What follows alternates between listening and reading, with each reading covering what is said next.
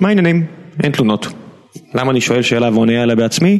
כי דורון לא כאן. לא נורא, נעשה את הפרק הזה בלעדיו. אוקיי, אז למקרה שאתם לא יודעים, גיקונומי זה פודקאסט ממשפחת הפודקאסטים גיקונומי, כן נושא את שמו. התחלנו עם גיקונומי ומאז יש לנו שני פודקאסטים נוספים שהוספנו למשפחה, שאחד מהם זה ציון שלוש, שבו אני ויוני נמרודי מדברים על כדורגל וכדורגל ישראלי, שזה לא אותו דבר, אבל אנחנו מתייחסים באהבה לשניהם, ולכן אם אתם גם חולקים איתנו את האהבה, אז אני ממליץ לכם לשמוע אותה, את הפודקאסטים האלו, ויש לנו גם את הפודקאסט של תמר ומרינה אהובות, שעושות יופי של שיח נשים מודרני, בנות הישראלי, יש כאלה שקוראים לו, לא יודע מי, אני שמעתי את זה, אתם לא יכולים לחלוק עליי כי אני לבד פה, דורון לא פה. אז מה יש לנו היום? היום יש לנו את דוב חנין, חבר הכנסת דוב חנין, אחד מחברי הכנסת הבולטים, לפי דעתי בשנים האחרונות, אני מניח שמעטים יחלקו על כך. ודיברנו על מה שהייתם מצפים שיעלה בשיחה עם דוב חנין, שזה הרשימה המשותפת, ודעתו עליה, ודעתו על הסכסוך המדיני בין הישראלים לערבים, ועל קומוניזם ועל קפיטליזם ועל כל מה שביניהם, ואני לא אבזבז לכם עוד זמן בפתיח, ואני פשוט אשלח אתכם הישר לשיחה. תהנו.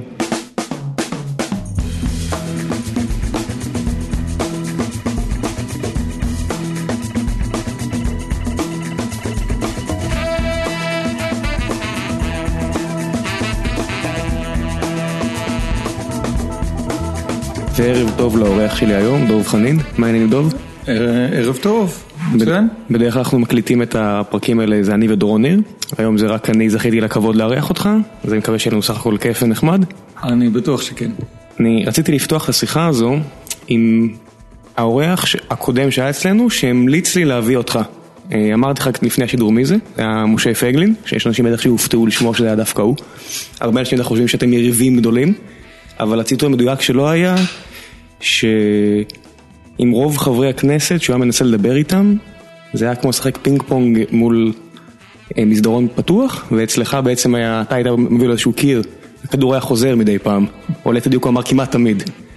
אז קודם כל זו מחמאה, וחבר הכנסת פייגלין, חבר הכנסת לשעבר פייגלין, איש בהחלט רציני, עם השקפת עולם, יש בינינו מחלוקת מאוד עמוקה. אבל זה תמיד טוב לנהל ויכוח עם בן אדם שיש לו השקפה, גם אם היא הפוכה לזו שלך. זה הרבה יותר טוב לנהל ויכוח עם אנשים כאלה מאשר עם אנשים שאין להם שום השקפה.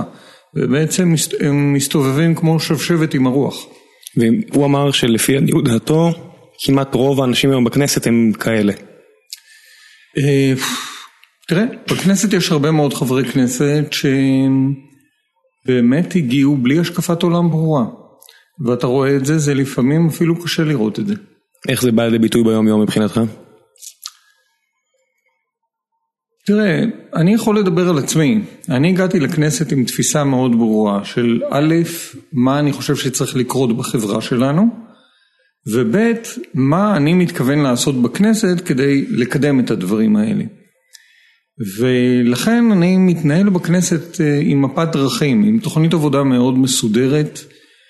עם עמדה מאוד מגובשת לגבי כל נושא שמגיע לכנסת. זה נכון שלפעמים מגיעים נושאים שאני לא מכיר אותם עד הסוף, אבל ברגע שאני לומד את הנושא, אז אתה יודע, בעזרת מפת הדרכים הערכית שלי, מאוד קל לי להתמצא. קורה לך שאותה מפת דרכים בעצם מכתיבה את הדעה שלך לפני שחקרת לעומק וראית את כל הנתונים, או את רוב הנתונים, או מה שאתה צריך לדעת? תראה, אתה אומר מפת הדרכים מכתיבה, היא הרבה יותר מסייעת מאשר מכתיבה, זה לא משהו חיצוני, זה משהו שאני אימצתי לעצמי, זה בעצם סוג של, לעצמך, בדיוק, כן. סוג, של, סוג של מצפן ערכי. זה מאוד מאוד מקל על העבודה, כי העבודה שלך היא מאוד פשוטה, אתה צריך בהחלט ללמוד את הנתונים.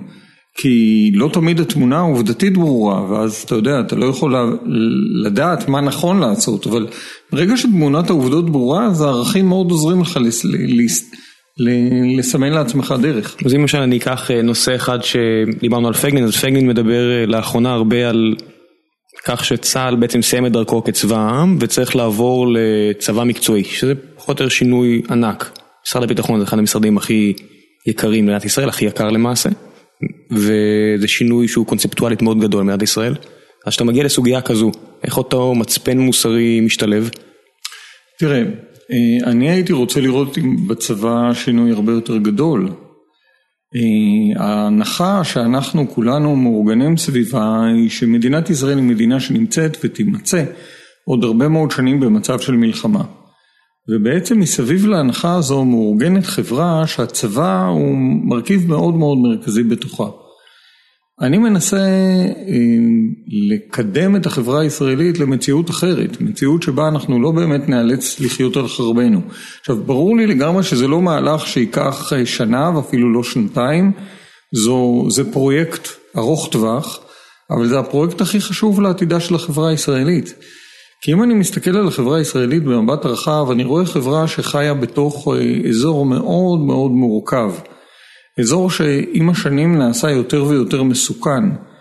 אתה מרגיש שהיום, למרות ההתפרקות של אה, צבא מצרים וסוריה, שלמעשה כבר לא קיימת כמדינה אוטונומית אה, אחידה נקרא לזה, וירדן עם הבעיות שלה, זה יותר מסוכן מאשר פעם?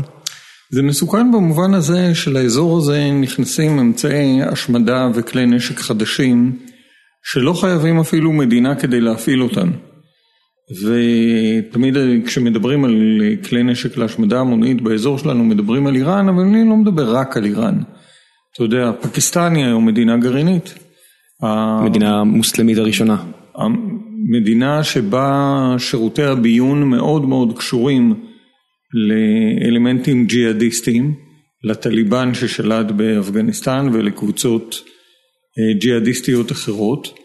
ובהחלט אפשר לתאר זליגה של נשק גרעיני לידיים של ארגונים, לא רק של מדינות. ובמציאות הזאת אנחנו לפי דעתי במזרח התיכון נמצאים במרוץ נגד הזמן. עכשיו מדינת ישראל היא מדינה קטנה בסופו של דבר, אמנם היא מדינה מאוד חזקה מבחינה צבאית, מדינה מאוד מתקדמת מבחינה טכנולוגית, אבל מדינה קטנה. נמצאת בתוך אזור ערבי מאוד גדול של מיליונים רבים של ערבים, סדר גודל של למעלה ממיליארד מוסלמים.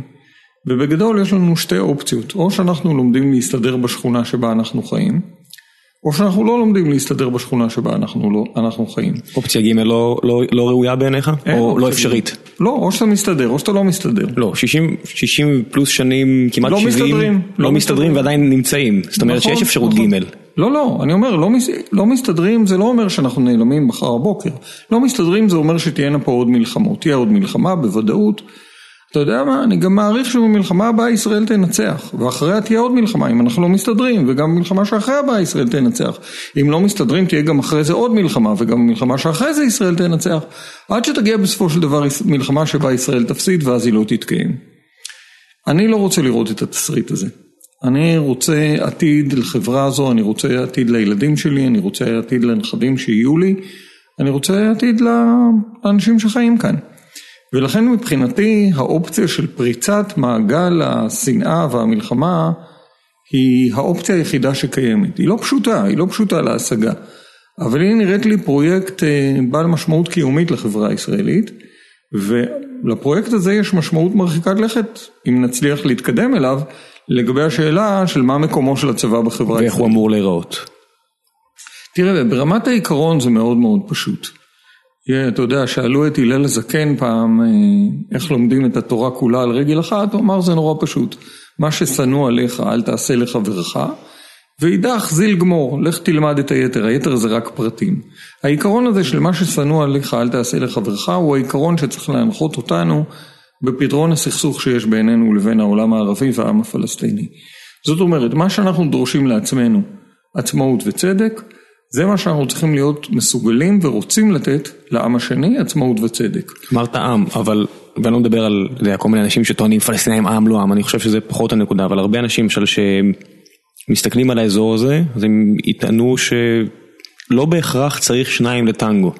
אם צד אחד רוצה להיות התוקפן, הצד השני, לא, לא משנה מה הוא ירצה או לא ירצה. תראה, סכסוכים יכולים להסתיים בסופו של דבר רק בדרך אחת וזה בהסדר. אלא אם כן הצדדים משמידים אחד את השני. יכול להיות שהסכסוך הישראלי-פלסטיני יסתיים בסוף כי הישראלים והפלסטינים ישמידו אחד את השני ואז לא יישאר מי לריב פה. אבל אם, אם הסכסוך לא מסתיים בהשמדה הדדית, הוא מסתיים בהסדר. אתה מאמין שזה לב הסכסוך? ישראל ושכני הערבים שחיו כן, פה, הפלסטינאים? כן, יש פה שני עמים, שהארץ הזו מאוד מאוד יקרה לשניהם. זה אומר כולה שלי וזה אומר כולה שלי. אתה יודע, יש בגמרא אה, פרק ראשון של בבא מציע, סיפור על שני יהודים שאוחזים בטלית. טלית זה חפץ מאוד קש... קדוש. זה אומר כולה שלי וזה אומר כולה שלי. הפתרון של הגמרא יחלוקו. זה גם הפתרון שלי. אני אומר, הארץ הזו יקרה לשני העמים, באמת יקרה לשני העמים. אני לא נכנס כרגע להיסטוריה ואני גם לא בא לשפוט למה היא יקרה לנו ולמה היא יקרה להם, זה לא כל כך משנה. זו עובדה מבחינתי. יקרה לשני העמים מאוד מאוד, גם מבחינה לאומית, גם מבחינה דתית. ולכן הפתרון היחיד צריך להיות פתרון של חלוקת הארץ. חלוקת הארץ שתי מדינות שתחיינה אחת בצד השנייה. עכשיו העיקרון הזה הוא עיקרון מאוד פשוט ובסופו של דבר ככה סכסוך יסתיים. אבל הדרך להגיע לפתרון הזה היא לא פשוטה, היא לא פשוטה מכיוון שבשני הצדדים יש אנשים שבאמת אומרים ובאמת מתכוונים לזה שכולה שלי. הם לא מוכנים לוותר. יש יהודים, יש יהודים שמאמינים בארץ ישראל השלמה, יש פלסטינים שמאמינים בפלסטין הערבית, המלאה והשלמה. והאנשים האלה לא מוכנים להגיע להסדר. אז יש יריבים להסדר בשני הצדדים, אבל אנחנו אלה שמבינים שהדרך לחיים אמיתיים גם לנו וגם לשכנים שלנו היא רק בהסדר, צריכים לדעת להתגבר על כל המכשולים ועל כל הקשיים, לא לוותר על המטרה ולהמשיך להתקדם אליה. כמה שזה יהיה קשה, כמה שיהיה מסובך, אין ברירה אחרת. אז שתי שאלות. אז שאלה ראשונה היא, הייתי רוצה לשמוע התייחסותך לגבי העובדה שזה רק חלק מה...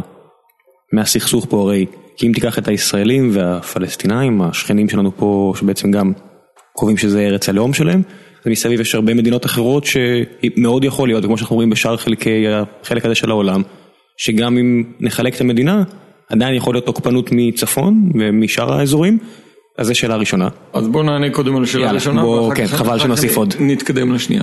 תראה, הפתרון עם המדינות הערביות שמסביב לנו יחסית פשוט. אם נפתור את הבעיה הפלסטינית, אפשר לפתור את הבעיות עם המדינות השכנות שלנו. תראה למשל את הדוגמה של מה שכבר הצלחנו לעשות. יש לנו הסכם שלום עם מצרים, יש לנו הסכם שלום עם ירדן. ברור, ברור לגמרי, שני ההסכמים האלה לא יחזיקו מעמד אם לא יהיה הסדר עם הפלסטינים. בסופו של דבר זה יתפוצץ. אבל אם יהיה הסדר עם הפלסטינים אפשר יהיה להגיע להסדר עם כל השכנים שלנו מסביב. יש היום את יוזמת השלום הערבית, כבר יותר מעשר שנים על השולחן. כל המדינות הערביות, כולל גם מדינות לא ערביות כמו איראן, התכנסו ואימצו יוזמת שלום שאומרת ישראל נסוגה מהשטחים, מוקמת שם מדינה פלסטינית ובתמורה לזה ישראל מקבלת נורמליזציה מלאה ביחסים שלה עם כל המדינות הערביות ועם כל המדינות האחרות. אתה אומר בסיטואציה הזאת יש לחיצת יד בסוף אה, קרבות ג'ודו באולימפיאדה. בדיוק, יש לחיצת יד ויש יותר מלחיצת יד. יש מציאות אחרת, יש מציאות שבה אנחנו מתחילים להתקיים כשכנים אה, לגיטימיים באזור הזה. זה לא, הולכת, לא הולך להיות מיום למחרת סיפור אהבה לא נורמלי. אבל הולכים להיווצר אינטרסים הדדיים שיאפשרו את היחסים, יאפשרו יחסים אחרים בין שני העמים. אבל זה לא שבשאר האזור פה יש שלום, זה לא שכל האזור הוא מונוטוני ואחיד, לא, לא, ויש פה כמה, אתה יודע, שיעים וסונים, יש כל מיני כאלה ו... יש הרבה בעיות באזור, אני גם לא אומר שאנחנו יכולים לפתור את כל הבעיות. או שאנחנו בכלל הגורם לכל הבעיות לא, האלה. לא, לא, אנחנו גם לא הגורם לכל הבעיות. אני אומר, אנחנו צריכים לטפל בבעיה שלנו, אני לא מנסה כרגע לפתור את הבעיה בין הסונים והשיעים, יש עוד הרבה בעיות באזור שלא קשורות באמת לנו. אנחנו, מבחינת האינטרס שלנו כחברה ישראלית, האינטרס שלנו זה למתן את הסכסוך, להביא אותו, להרגיע אותו ולהביא אותו למסלול שבו לשני הצדדים, לישראלים ולפלסטינים, יהיה אינטרס בהסדר. מתי יש אינטרס בהסדר? אתה יודע, אני בעברי, לפני שנבחרתי לכנסת, הייתי עורך דין. והצגתי אנשים, אתה יודע, בהסכמים מסחריים. אנשים היו באים אליי, יושבים אה, ליד השולחן שלי ואומרים לי, תשמע, אני רוצה לחתום הסכם, יש כל מיני בעיות ואני רוצה להגיע להסכם. השאלה שאני הייתי תמיד שואל את הלקוח שמגיע אליי הייתה שאלה אחת, האם אתה באמת רוצה את ההסכם הזה? אם אתה רוצה את ההסכם הזה, אנחנו נמצא פתרונות לכל הקשיים שיש בדרך, יש הרבה קשיים. אם אתה לא רוצה את ההסכם, לא צריך אפילו בעיה אמיתית, על כל תירוץ קטן אנחנו נמצא עילה ונצא מההסכם. זה המצב שבינינו לבין הפלסטינים, יש הרבה קשיים אמיתיים שצריך להתגבר עליהם. אני מאוד רוצה את ההסכם כי אני מאמין שבסופו של דבר לנו, לישראלים, אין עתיד במזרח התיכון אם אנחנו לא מגיעים להסכם. יכול להיות שעוד נחזיק מעמד עוד עשר שנים, עוד עשרים שנה. או בעוד עשר המלחמות. כמעט עוברים את הצלבנים, הצלבנים היו 90 שנה, עכשיו אלה הכי מעט שהחזיקו את האדמה. נכון, יכול להיות שבעשר מלחמות הבאות ננצח. אבל אני לא רוצה לנצח בעשר מלחמות, אני רוצה לחיות בשלום, אני רוצה עתיד בטוח, אני רוצה שהיחסים בין הישראלים והערבים יהפכו להיות למה שהיום היחסים בין הגרמנים והצרפתים. מלחמת אלף שנים היו בין גרמניה וצרפת.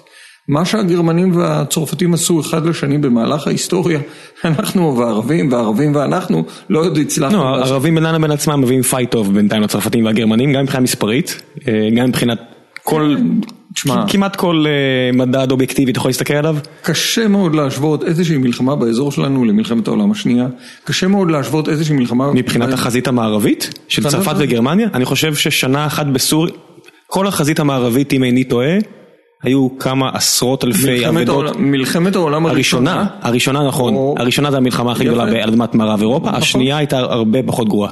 אוקיי, בסדר. אז, אה, אבל הרבה דם נשפך. תמיד. במלחמת העולם הראשונה, בוודאות. במלחמת העולם השנייה, כן. לפני זה, הצ- אה, המלח- 1870, המלחמה הגרמנית צרפתית, ועוד לפני זה עוד ועוד סיבובים, כן. שמגיעים לך עד המאה ה-14, לפחות. מקרל- מקרל בערך משרלמיין מהתשיעית הם כן, רבים אבל- ביניהם. נכון, אבל אז אתה יכול להגיד שזה לא בדיוק גרמנים וצרפתים, אבל בוא הם עדיין נאמר... רבים אם הוא היה צרפתי או גרמני עד היום. בדיוק, אז אני אומר, 600 שנה לפי החשבון המינימליסטי, אלף שנה לפי זה, הרבה יותר ממה שאנחנו רבים פה במזרח התיכון. למרות. שסונים ושיעים 1400 שנה כמו גדולים רבים. אמרתי, אמרתי כן. לך, אני לא בעצים בעניין של סונים כן. והשיעים, אני מדבר על הסכסוך הישראלי-ערבי. אז בואו ניקח שנייה- רוצה, אני רוצה את הסכסוך הזה לגמור, אני חושב שלנו יש אינטרס ראשון במעלה לסיים אותו, ולהביא אותנו למצב היחסים הגרמני-צרפתי. זה לא ייקח יום, זה לא ייקח יומיים, זה לא ייקח שנה ולא שנתיים, אבל זו המשימה האסטרטגית. וכשזו המשימה האסטרטגית צריך ללכת לכיוון הזה, לא לוותר, לא לזגזג, ועם כל הקשיים, להמשיך. כמה אתה חושב מבין הציבור בארץ שותף אה, לאמונה שלך, ואני אקשה טיפה את השאלה, גם הייתה לנו אה, בחורה מאוד מאוד חיננית וחמודה בשם חנין, אה, חנין מג'אדלה, שהייתה עוזרת פרלמנטרית של אה, מישהי מהסיעה שלכם, והיא היא סך הכל אומרת שיש הרבה אנשים מסביבה, שמבחינתם הם עדיין חלק מסוריה הגדולה, אתה יודע, אם הם מסתכלים על זה, ברור. תראה, יש אנשים שרואים את עצמם חלק מסוריה הגדולה, ערבים. כן, בוודאי. יש אה, יהודים שמאמינים בארץ ישראל השלמה, בוודאי. מה חלקם באוכלוסייה לפי דעתך? אני מעריך שרוב בשני העמים רוצה הסכם כמו שאני חושב עליו, של שתי מדינות, רוב בשני העמים, אבל יש בעיות, יש בעיות. אתה תשאל את הישראלים, ב... בוא נדבר קודם על הישראלים, אחר כך נדבר על הפלסטינים. אתה תשאל את הישראלים, אם מישהו היה מביא לך מחר בבוקר הסכם שלום, בטוח, בלי הרוגים, בלי פיצוצים, בלי טרור, בלי אינתיפאדות, בלי מלחמות, ואתה מוותר על הגדה המערבית ומוקמת שם מדינה פלסטינית שחיה בשלום עם ישראל. זו הצעה ליהודים אני מבין. היהודים הישראלים. כי אמ- ישראלים אני מניח שהתכוונת ליהודים. הישראלים, הם יהודים וערבים. אבל התכוונת לי יותר ליהודים. לא, לא, אני, אני אומר הישראלים, היהודים והערבים. אוקיי. אתה בא אליהם עם ההצעה הזאת. אני משוכנע שרוב גדול בקרב הישראלים יקבלו אותה. רוב גדול. למה אנחנו היום לא במציאות הזאת? מכיוון שרוב הישראלים, וכאן אני מדבר על היהודים הישראלים, לא מאמינים שזה אפשרי. למה הם לא מאמינים שזה אפשרי? בין היתר, כי היו ניסיונות בעבר. היה למשל קמפ דיוויד, שבה אה, אהוד ברק, מנהיג מפלגת העבודה, ראש הממשלה, נסע להיפגש עם ערפאת, ישב עם ערפאת, חזר לארץ ואמר הצעתי לו את הכל והוא לא היה מוכן לקבל אז אין פרטנר. כן, אלדד יניב ישב פה בכיסא שלך לפני כשנה והוא הוא אמר שהוא זה שהגה את הקונספט נכון. הזה והוא די מצר על כך עד היום. הוא מצר על כך בצדק, כי אני חושב שאם אנחנו נקרא את הנתונים על מה שהיה שם, והתפרסמו כבר לא מעט דברים, רוברט מאלי כתב על זה, עדים אחרים כתבו על זה, ברק הציע לערפאת לא את הכל, ברק הציע לערפאת דברים שערפאת לא היה מוכן ויכול לקבל. הוא לא הציע את מה שאני מציע. ההצעה הזאת עדיין לא נוסה. ההצעה שלך אתה חושב הייתה מתקבלת? ההצעה שלי הייתה מתקבלת, כן. תחושת בטן או... לא, לא תחושת בטן, ידיעה. אני יודע מתוך שיחות עם ההנהגה הפלסטינית שאני מקיים, אני נפגש עם אבו מאזן, נפגש עם מנהיגים אחרים, שזו העמדה שלהם, הם מעוניינים בהסכם של שתי מדינות, מדינת פלסטין בצד מדינת ישראל, לא לק... במקומה, הם מסוגלים לקחת את ההסכם הזה לעם שלהם ולקבל את תמיכת הרוב שם? הם אומרים שכן. אתה מאמין להם? כן.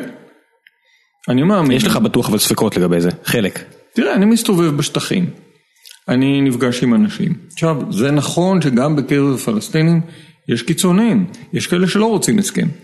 אבל אני מזהה בשני העמים, וזה משהו מאוד עמוק מה שאני מזהה כאן, איזושהי עייפות מהסכסוך הזה.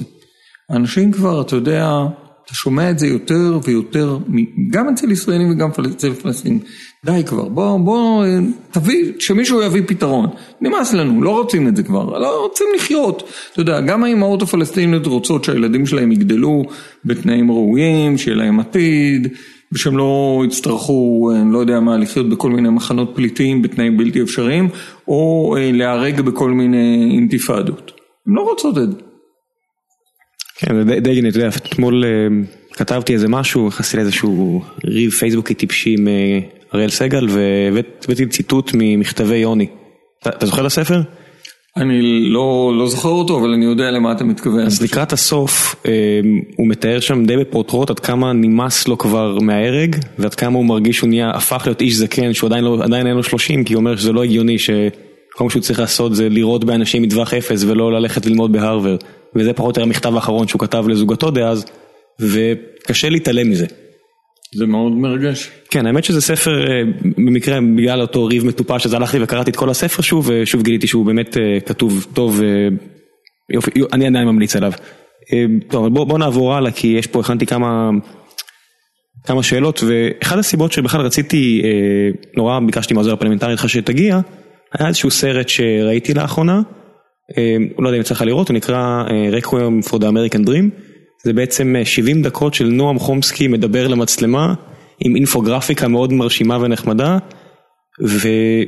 וראיתי את הסרט הזה ואני מכיר את הרעיונות של דוקטור חומסקי ויותר מהכל מה שהדהים אותי אחרי שריכזו לי אותם בתוך 70 דקות זה עד כמה הדעות שלו דומות למשל לדעות שאני שומע מגיא רולניק או קורא אותן כל שבוע בטורים שלו. ורציתי לשאול אותך, אתה יודע, אני, אני, נפל לי האסימון בגלל שראיתי את הסרט הזה ו... והמחשבה הזו שהתחדדה, שיש סיכוי שיש אנשים, ויכול להיות שאתה אחד מהם, שהפרסונה שלהם, או מי שהם, או המיליה שלהם, או הכל, כבר פוגעים ביכולת שלהם להעביר את הרעיונות ואת הדעות. איך אתה מרגיש לגבי זה? שזו שאלה, אני מניח שהיא לא קלה, אבל עדיין הייתי שמח לשמוע את דעתך. זו שאלה. תראה, אני לא בטוח שהפרסונה שלי פוגעת ביכולת שלי להעביר את הרעיונות. של חומסקי בטוח. אה, שהפרסונה של חומסקי פוגעת ביכולת שלו להעביר את כן, כשגיא רולניק אומר שצריך uh, להגביל את התאגידים, אנשים שומעים, זה, זה קורה. אז, אז חומסקי, אה, השאלה היא איפה. אני, אני לא, לא יודע להגיד לך מה ההשפעה של חומסקי בציבור הישראלי, אני לא בטוח שיש לו השפעה. אבל בעולם לחומסקי, לרעיונות שלו יש הרבה השפעה. אני חושב שהרבה אנשים רואים ושומעים את חומסקי בהרבה הרבה הערכה. גיא רולניק עושה עבודה טובה אני חושב. קודם כל הוא עושה עבודה טובה בלהסביר לאנשים שחלק מהשאלות החשובות הן לא השאלות ששמים להם על השולחן ושכדאי לשאול שאלות אחרות. אני לא מסכים איתו בכל דבר אבל אני חושב שהניתוחים שהוא מציע הם מאוד מאוד חשובים. תכף נגיע למשנה הכלכלית אבל הייתי יותר שמח להתמקד בנקודה הזו שאתה יכול לראות את זה למשל עם ברני סנדרס עכשיו. גם הרעיונות שהוא ביטא לא רחוקים, אם בכלל, מרעיונות של, של חומסקי, שבקרב קהלים ענקיים בארצות הברית, הוא לגמרי מישהו שאפילו לא התייחסו למה שהוא אומר ברצינות, בגלל שהוא כבר מקוטלג תחת איזשהו, אתה יודע, איזשהו סט של מאפיינים שלא בטוח שנכון לגביו או כן נכון או לא נכון לגביו, לא שהוא מתאמץ להסתיר את זה או להכחיש את זה, ואז כאילו יוצר מצב שהוא בעצם לא יכול להגיע לחלקים גדולים מציבור שומעיו, קוראיו, מאזיניו. ואיפשהו מרגיש לי שאתה, מאנשים שיותר קרובים אליך בדעות, גם נמצאים במקום הזה, שגם אם תגידו משהו שיכול לא ליפול על אוזניים ערלות, שאנשים יקשיבו להם, אבל בגלל דברים אחרים שאמרתם, עשיתם או שנתפס עליך, שזה כבר לא יכול לקרות. איך, איך אתה מרגיש לגבי זה? אה, זו שאלה. אני לא בטוח שזה המצב, אבל אני למשל הייתי בשנת 2008 אה, כחבר כנסת שכיהן כבר שנתיים וחצי, זאת אומרת הייתי קצת מוכר, אה, מועמד לראשות עיריית תל אביב. וקיבלתי בבחירות 37 אחוז, בקמפיין בחירות שבו, אתה יודע, התמודדתי בלי כסף, בתל אביב. קמפיין בחירות מול רון חולדאי, ראש העיר המיתולוגי של תל אביב, שנתמך על ידי מפלגת העבודה וקדימה שהייתה אז מפלגת השלטון ונתמך על ידי הליכוד על ידי המפלגות הדתיות ונתמך על ידי מרץ. כל המערכת הפוליטית תמכה בראש העיר המכהן שניהל פה קמפיין ובכל זאת 37 אחוז. קיבלתי רוב אה, גדול בקרב הצעירים בתל אביב, מתחת לגיל 35. אז אה, במובן מסוים, בוודאי שיש לי איזושהי תווית פוליטית שלחלק מהאנשים גורמת רתיעה. זה בוודאי נכון. עד כמה זה באמת חזק ועד כמה זה באמת משמעותי, אני לא בטוח. אני מסתובב הרבה מאוד בארץ, אני מגלה שבסך הכל אנשים מוכנים לשמוע. מוכנים לשמוע. זה, זה לא שאותם אנשים שמוכנים לשמוע, ואני נהנה לדבר איתם, אה, יצביעו עבורי או עבור הרשימה שאני חבר בתוכה מחר בבוקר, זה בוודאי לא יקרה, זה יהיה הרבה יותר מסובך מזה. אבל אני בסך הכל מרגיש שאנשים כן מוכנים לשמוע. אתה לא מרגיש שהפרסונה שלך פוגעת ביכולת שלך להעביר חלק מהמסר, אם אתה חייב לבחור למשל למשל פחות לדבר על uh, הסכסוך, אני עושה פה עכשיו עם הגרשיים, למרות שלא באמת צריך את הגרשיים האלה, אבל ויותר להתמקד למשל ברעיונות יותר סוציאליים, שהיום תופסים יותר אחיזה בציבור הישראלי. תראה, אני מאמין מאוד גדול שאתה נמצא בשדה הפוליטי כדי להגיד את הדברים שאתה מאמין בהם. אה, בכלל, למה נכנסתי לפוליטיקה? נכנסתי לפוליטיקה כדי לקדם ערכים. עכשיו, יש בדיחה נהדרת של גרוצ'ו מרקס, שאמר פעם, אלה הם הערכים שלי, אבל אם הם לא נראים לכם אז יש לי אחרים. אני לא עד כדי כך מתוחכם. אני, אתה יודע, נמצא בפוליטיקה כדי לקדם את הערכים שאני מאמין בהם, אני לא מתחפש לשום דבר. יש דברים שהציבור לא מסכים איתי, לכן אני במיעוט, בנושא הסכסוך אני אפילו במיעוט קטן מבחינת העמדה הפוליטית שלי כרגע. זה אומר שאני צריך לעבוד יותר קשה, לשכנע יותר אנשים, אבל לא לוותר על העמדות. קורה לך שאתה מבין עד כמה אתה במיעוט וזה קצת הייאוש אוחז בך או שלא קורה? קורה לי בהחלט להרגיש עד כמה אנשים במיעוט ולהיות מאוד מתוסכל מזה, זה קורה בדרך כלל כשפורצת מלחמה. אני זוכר אה, כחבר כנסת ממש ממש אחרי שנבחרתי, נבחרתי ב-2006, וזמן קצר אחרי המלחמה פורצת מלחמת לבנון השנייה. מהרגע הראשון אני מבין שאנחנו נכנסים לאסון, אנחנו נכנסים לביצה תובענית, אני נגד המלחמה, אבל אני קול בודד בכנסת. ההתלהבות מהמלחמה היא מקיר לקיר. הייתה אז ממשלה של אולמרט עם מפלגת העבודה, עמיר פרץ היה שר הביטחון, כל החבר'ה האלה חשבו שזה רעיון ממש מצוין המלחמה בלבנון. יש להגיד שגם, אה, לא רק הם, אבל גם זהבה גלאון, או ליתר דיוק זהבה גלאון במלחמות האחרונות, המקבילים שלה בתקופה ההיא במרץ, גם הם לא היו נגד. הם לא היו נגד. לא, אני אומר, לא, הם לא היו נגד. הם לא היו נגד. אז אני הייתי, הייתי אז בכנסת, אני וחבריי בחד"ש, היינו ממש קול קורא במדבר. והתחושה הייתה תחושה מאוד קשה, זה לא היה ייאוש, אבל זה בעיקר הייתה תחושה של וואו, אנחנו הולכים להיכנס פה לתסבוכת שבה המון אנשים צעירים יהרגו, יהיה נזק איום, ושום דבר טוב לא יצמח מזה, וכולם הולכים לסיפור הזה בהתלהבות, זו תחושה מאוד קשה. יצא לך לתפוס לשיחה בתקופה כזאת או במלחמות שקרו מאז את החבר'ה שיותר קרובים אליך אידיאולוגית נניח אותם חבר'י מרץ ולהגיד להם מה אתם עושים? די, אני, אני זוכר את הנאום שלי בפתיחת מלחמת אה, לבנון השנייה. אני אז קראתי להם אמרתי להם חברים תלמדו את הלקח ממלחמת לבנון הראשונה. אל תחזרו על השגיאה. תצביעו נגד המלחמה תתנגדו תשמיעו קול.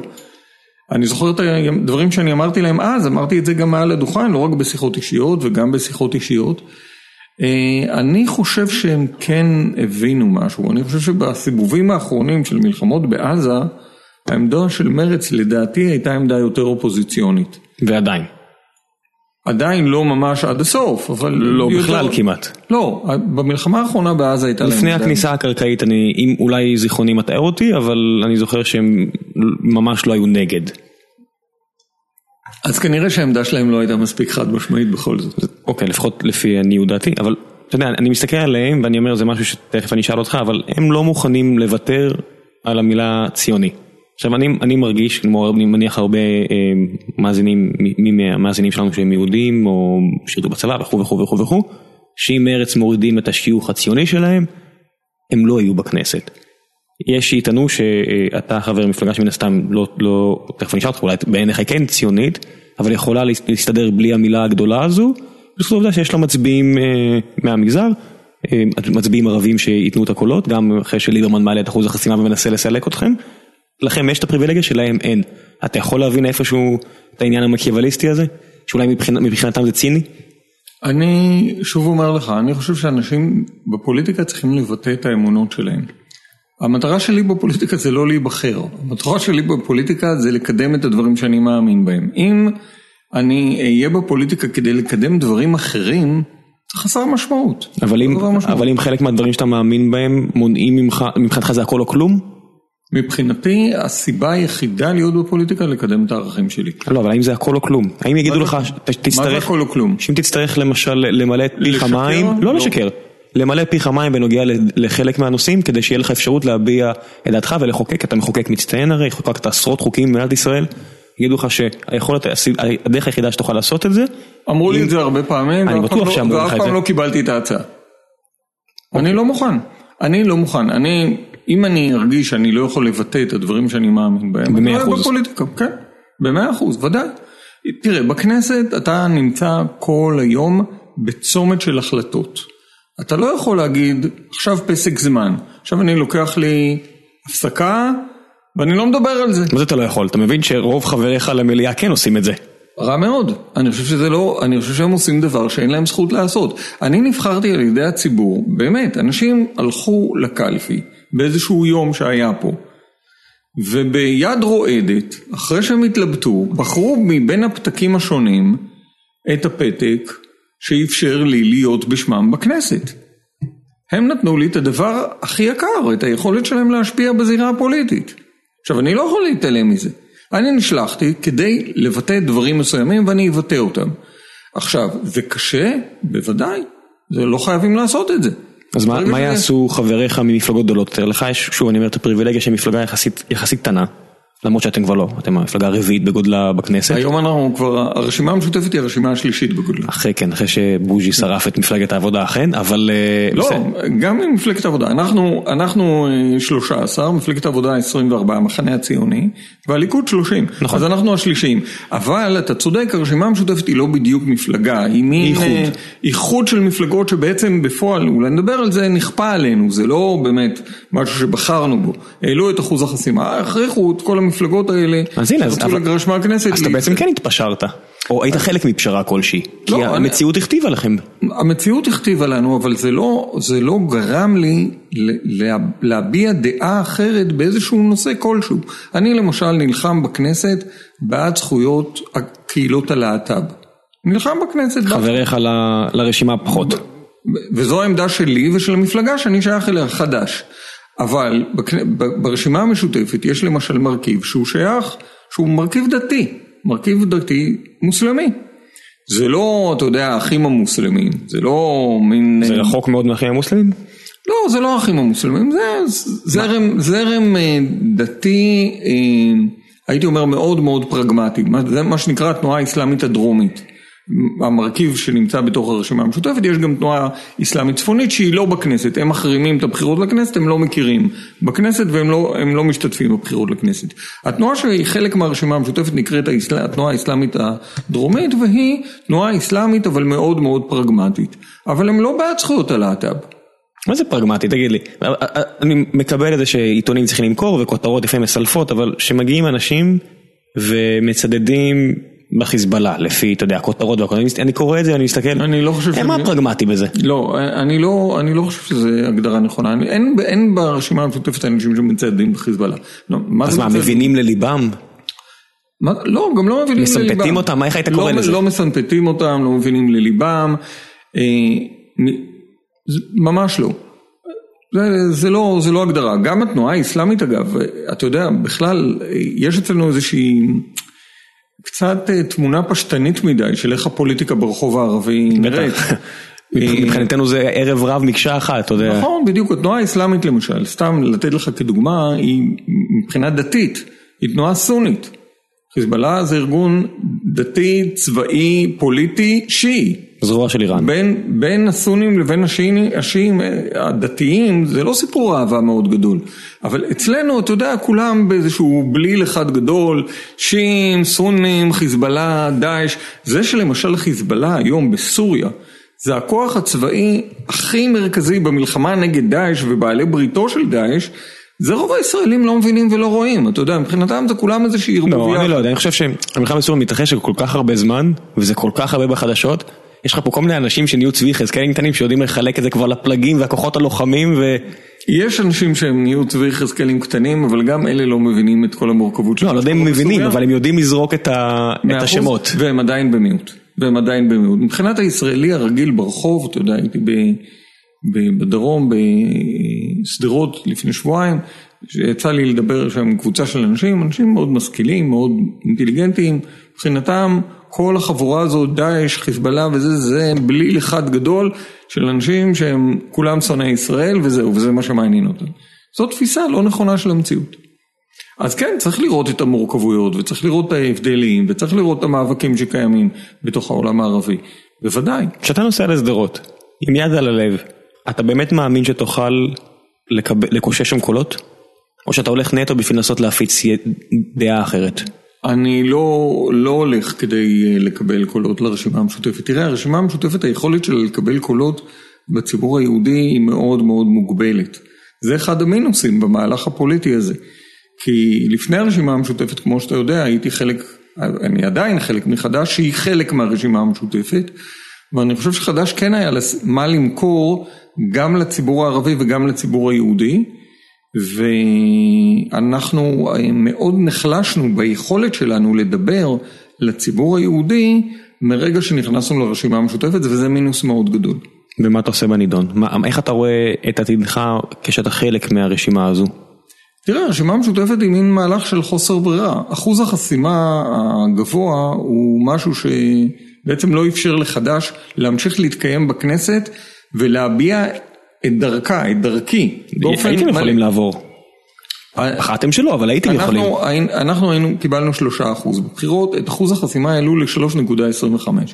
עכשיו זה בדיוק מעל מה שקיבלנו. ככה יצא. בדיוק, במקרה, אתה יודע, כן. אז אמרו במקרה, למה, בואו נחשוב על 3.10. מה תהיה ככה? בדיוק. אה, ואז אה, יש עוד בעיה, ברגע שאחוז החסימה הוא מעל מה שאתה מקבל, לציבור הישראלי יש נטייה לא לבזבז את הכל. ואז אם אתה על הגבול, אתה יכול להיות הרבה מתחת לגבול. למרות שאתה יכול לא לראות בבחירות האחרונות שבן ארי... היו מאוד קרובים ומרץ היו מאוד קרובים ואנשים הצביעו להם. אלה עברו ואלה לא, אבל עדיין כמויות הצביעו להם, כמויות עצומות. מרץ עשו קמפיין גוואלד בלתי רגיל והצליחו בקמפיין הזה, אבל אה, אבל זה לא אומר, זה לא כל פעם יצליח. תראה, למשל, מפלגות ירוקות בישראל לא מצליחות, בעיקר מכיוון שאנשים אומרים, אני לא רוצה לבזבז את הקול שלי. לדבר הזה אין סיכוי, אולי אני רוצה לתמוך בירוקים, אבל לא הולך לבזבז את הקול. ואז יש לך בעיה. ואתה במציאות הישראלית, מציאות שבה יש באמת התמודדות מאוד גדולה, שאלות של מלחמה ושלום, שאלות של האיזון בין הימין לבין המרכז, אתה לא הולך לבזבז ארבעה מנדטים על איזשהו ניסוי, ניסוי פוליטי שאולי לא תצליח בו. אתה הולך לבחירות, אם אתה הולך לבחירות, אתה הולך לבחירות בכדי לעבור. ולכן חד"ש קיבלה את ההחלטה בלב כבד. אתה הצבעת בעד או נגד? נגד. אני הצבעתי נגד, היינו בערך 40 אחוז שהצביעו נגד.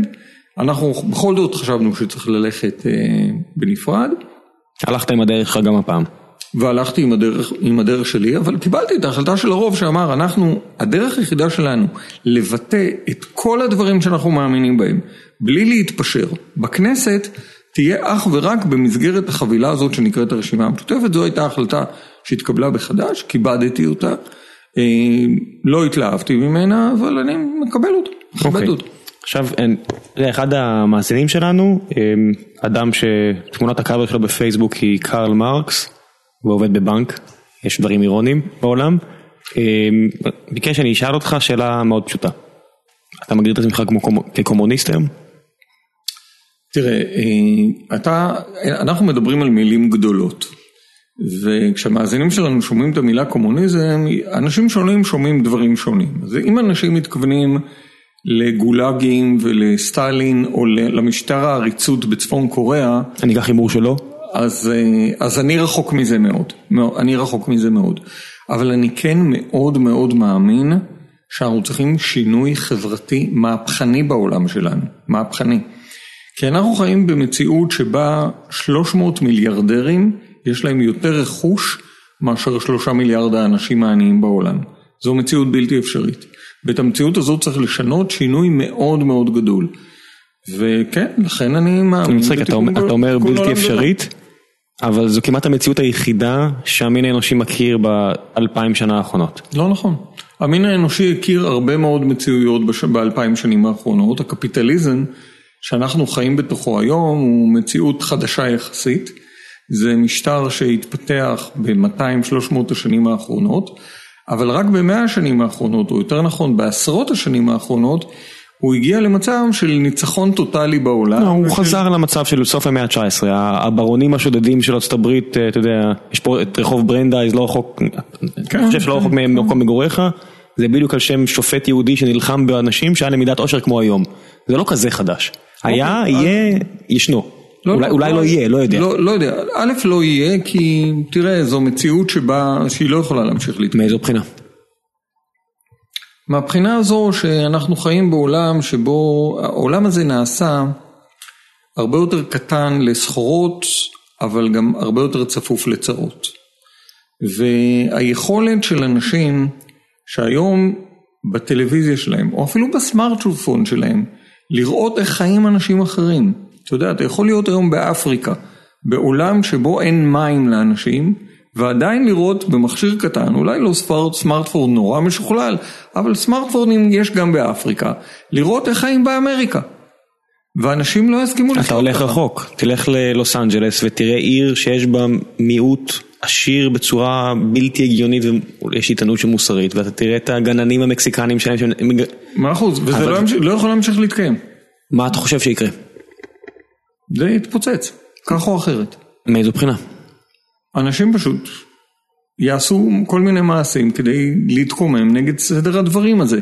ולכן סדר, הדבר, סדר הדברים שבו, אתה יודע, מיעוט קטן חי באושר פנטסטי, ועולם הרוב, שמה שאנחנו קוראים העולם השלישי, חי במצוקה ובעוני קיצוניים, ובאמצע יש לך כל מיני שכבות ביניים שנמצאות באיזשהו מרוץ עכברים בלתי נגמר. אתה יודע, לילי טומלין פעם אמרה, במרוץ העכברים, גם מי שמנצח נשאר בסופו של דבר רק עכבר. כן, ה- אפשר לסובב, יש הרבה אנשים שמסובבים את זה על כל מיני אה, צורות הרבה פחות נחמדות מזו. בדיוק. אז כן. אני אומר, אז אנשים רצים במרוץ עכברים. זה, זה לא חברה, זה לא חברה שתוכל להמשיך להתקיים לטווח. חוץ מזה, השאלה אם האלטרנטיבה כן. אוקיי, חוץ מזה שהמערכת הקפיטליסטית הזאת יוצרת גם עוד בעיה, היא הורסת את התשתית האקולוגית שבתוכה אנחנו יושבים. אתה יודע, אנחנו נמצאים במשבר סביבתי שהולך ונעשה יותר ויותר דרמטי. משבר האקלים למשל, הוא משבר מאוד מאוד רציני. עכשיו אנשים חושבים שאתה יודע, תעלה עוד מעלה אז נגביר את המיזוג. אנחנו מדברים על חורבן של חקלאות, אנחנו מדברים על איום שהוא איום קיומי על, על בני האדם פה. וזה נכון שזה יתחיל במקומות אה, רחוקים קצת יותר, אתה יודע, זה יתחיל באפריקה וזה יתחיל באסיה. ו... זה התחיל, מה זה יתחיל? זה, אתה צודק, זה כבר התחיל. אני, אה, לפני שנבחרתי לכנסת הייתי יושב ראש ארגון הגג של ארגוני הסביבה, במשך שנים הייתי נותן הרצאות על משבר אקלים, ואנשים היו שואלים אותי, מה? משבר אקלים? על מה אתה מדבר? עכשיו, מדי פעם אני נותן עדיין את ההרצאות האלה על משבר אקלים, אנשים כבר לא שואלים אותי על משבר אקלים, כולם יודעים שזה קיים. חם. חם, בדיוק. ואני, כשאני מתחיל את ההרצאה אני אומר לאנשים, אתם יודעים שמשבר האקלים כבר אצלנו? אנחנו מרגישים אותו? אנשים אומרים, בטח אנחנו מרגישים. אני אומר, מה התופעה הכי בולטת במציאות הישראלית שהיא תוצאה של משבר האקלים? אנשים אומרים לי, תשמע, אנחנו רואים את השינוי בדפוס המשקעים. החורף הישראלי בעבר היה עונה שבה יש הרבה משקעים, אתה יודע, עננות וקצת משקעים בכל יום. החורף הישראלי השתנה מאוד. יש שמונה נעשה- ימי גשם. בדיוק, שמונה ימי גשם, הוא נראה די דומה לקיץ, חוץ ממטחים מאוד חזקים של גשם. זה נכון, זה חלק מהשינוי בדפוס המשקעים במזרח אגן הים התיכון, שהוא חלק ממשבר האקלים. אבל אני אומר לאנשים, זו תשובה נכונה, אבל זו לא התשובה הכי בולטת. הביטוי הכי בולט למשבר האקלים בישראל נמצא כמה מאות מטרים דרומה למקום שבו אנחנו יושבים כרגע, באזור התחנה המרכזית הישנה בתל אביב. אתה מגיע לשם, אתה רואה את אלפי האריתראים והסודנים שנמצאים שם, אתה רואה איך נראה משבר אקלים. מהגרים מדינה שכבר לא מסוגלת לקיים את אה, תושביה. לגמרי. אתה מדבר על מזרח אפריקה, אזורים שבהם בתחילת המאה ה-20 בצורת הייתה עניין של אחת לעשור. היום זה בצורת אחת לשנתיים. והתוצאה היא קטסטרופה. רגע, צריך אבל לומר- מלחמות על משאבים, מלחמות חברתיות. עכשיו, המופע החיצוני של המשבר הסביבתי הזה הוא חברתי. המופע החיצוני זה מלחמה, עריצות, אה, רצח עם. יש שטוענים שגם הרצח העם ברואנדה היה על אה, הקצאת משאבים. בוודאי, בבסיס של זה יש בעיות של הקצאת משאבים, יש בעיות של משבר הסביבתי, נכון. אבל זה שהצורה החיצונית של זה היא חברתית ופוליטית, זה לא אומר שאנחנו לא צריכים לראות את השורשים הסביבתיים של זה. אז אתה לגמרי צודק כשאתה אומר שהמשבר הסביבתי כבר כאן, אבל הוא יהיה הרבה יותר קשה והרבה יותר דרמטי בוא, ככל שהוא יעמיק. אז בוא תן לי, אמ, גם אם אני מסכים איתך וגם אם לא, בוא נגיד שאני צריך לקחת את אה, פרקליט השטן מהבחינה הזו, אה, למען הדיון נקרא לזה, ולהציע את הטענה הבאה. בעצם מדבור של מרכז אפריקה זה לא תופעה חדשה. אם נסתכל, אה, פעם הסהר היה אזור סך הכל ירוק מאוד, זה הסיבה שהאדם התחיל שם בדרכו, גם כוס המים הזו שלך. ואתה יכול לראות על הספינקס למשל, שאתה יכול לראות לפי השאריות של מים, שפעם האזור הזה היה הרבה יותר רטוב. זה תופעות, זה כדור הארץ מתחמם, מתקרר, yada yada yada. גם אם בני אדם אה, קשורים, אה, גורמים לזה בעצם להאיץ או, או להאט, לא משנה. הנקודה שלי היא, האם השיטה הכלכלית הנוכחית, שמצמיחה מוסדות סופר עשירים וסופר מנוכרים כמו סטנפורד והרווארד ו-MIT לא נותנת למין האנושי סיכוי כדי להתמודד עם זה. אני מסכים. רגע, רגע, רגע אתה, לה... שואל, אתה שואל כמה שאלות מורכבות, בוא תן לי כן. להתמודד איתן אחת לאחת. בואו נתחיל בשתי הטענות הבסיסיות. אני עשיתי את הפוסט דוקטורט שלי על הפוליטיקה של משבר אקלים באוקספורד לפני הרבה שנים. אז אה, שתי הטענות המרכזיות של אה, תזת משבר האקלים הם, אחד, יש התחממות של האטמוספירה, ההתחממות הזאת מואצת והיא מסכנת את עתיד החיים כמו שאנחנו מכירים אותם על פני האדמה. זו הטענה הראשונה. הטענה השנייה היא שההתחממות הזאת שאנחנו רואים נגרמת בגלל פעילות אנושית. עכשיו השאלה היא, האם יש מחלוקת על שתי הטענות האלה, מחלוקת אמיתית, מדעית, על שתי הטענות האלה או על אחת מהן? נדמה לי שבשנת 2004 העיתון המדעי החשוב אה, Nature עשה אה, מחקר, מטה מחקר כדי לבדוק אוסף כמה, של מחקרים למי שלא מכיר. כן, כמה מתוך המחקרים הקלימטולוגיים אה, חולקים על אחת משתי הטענות האלה.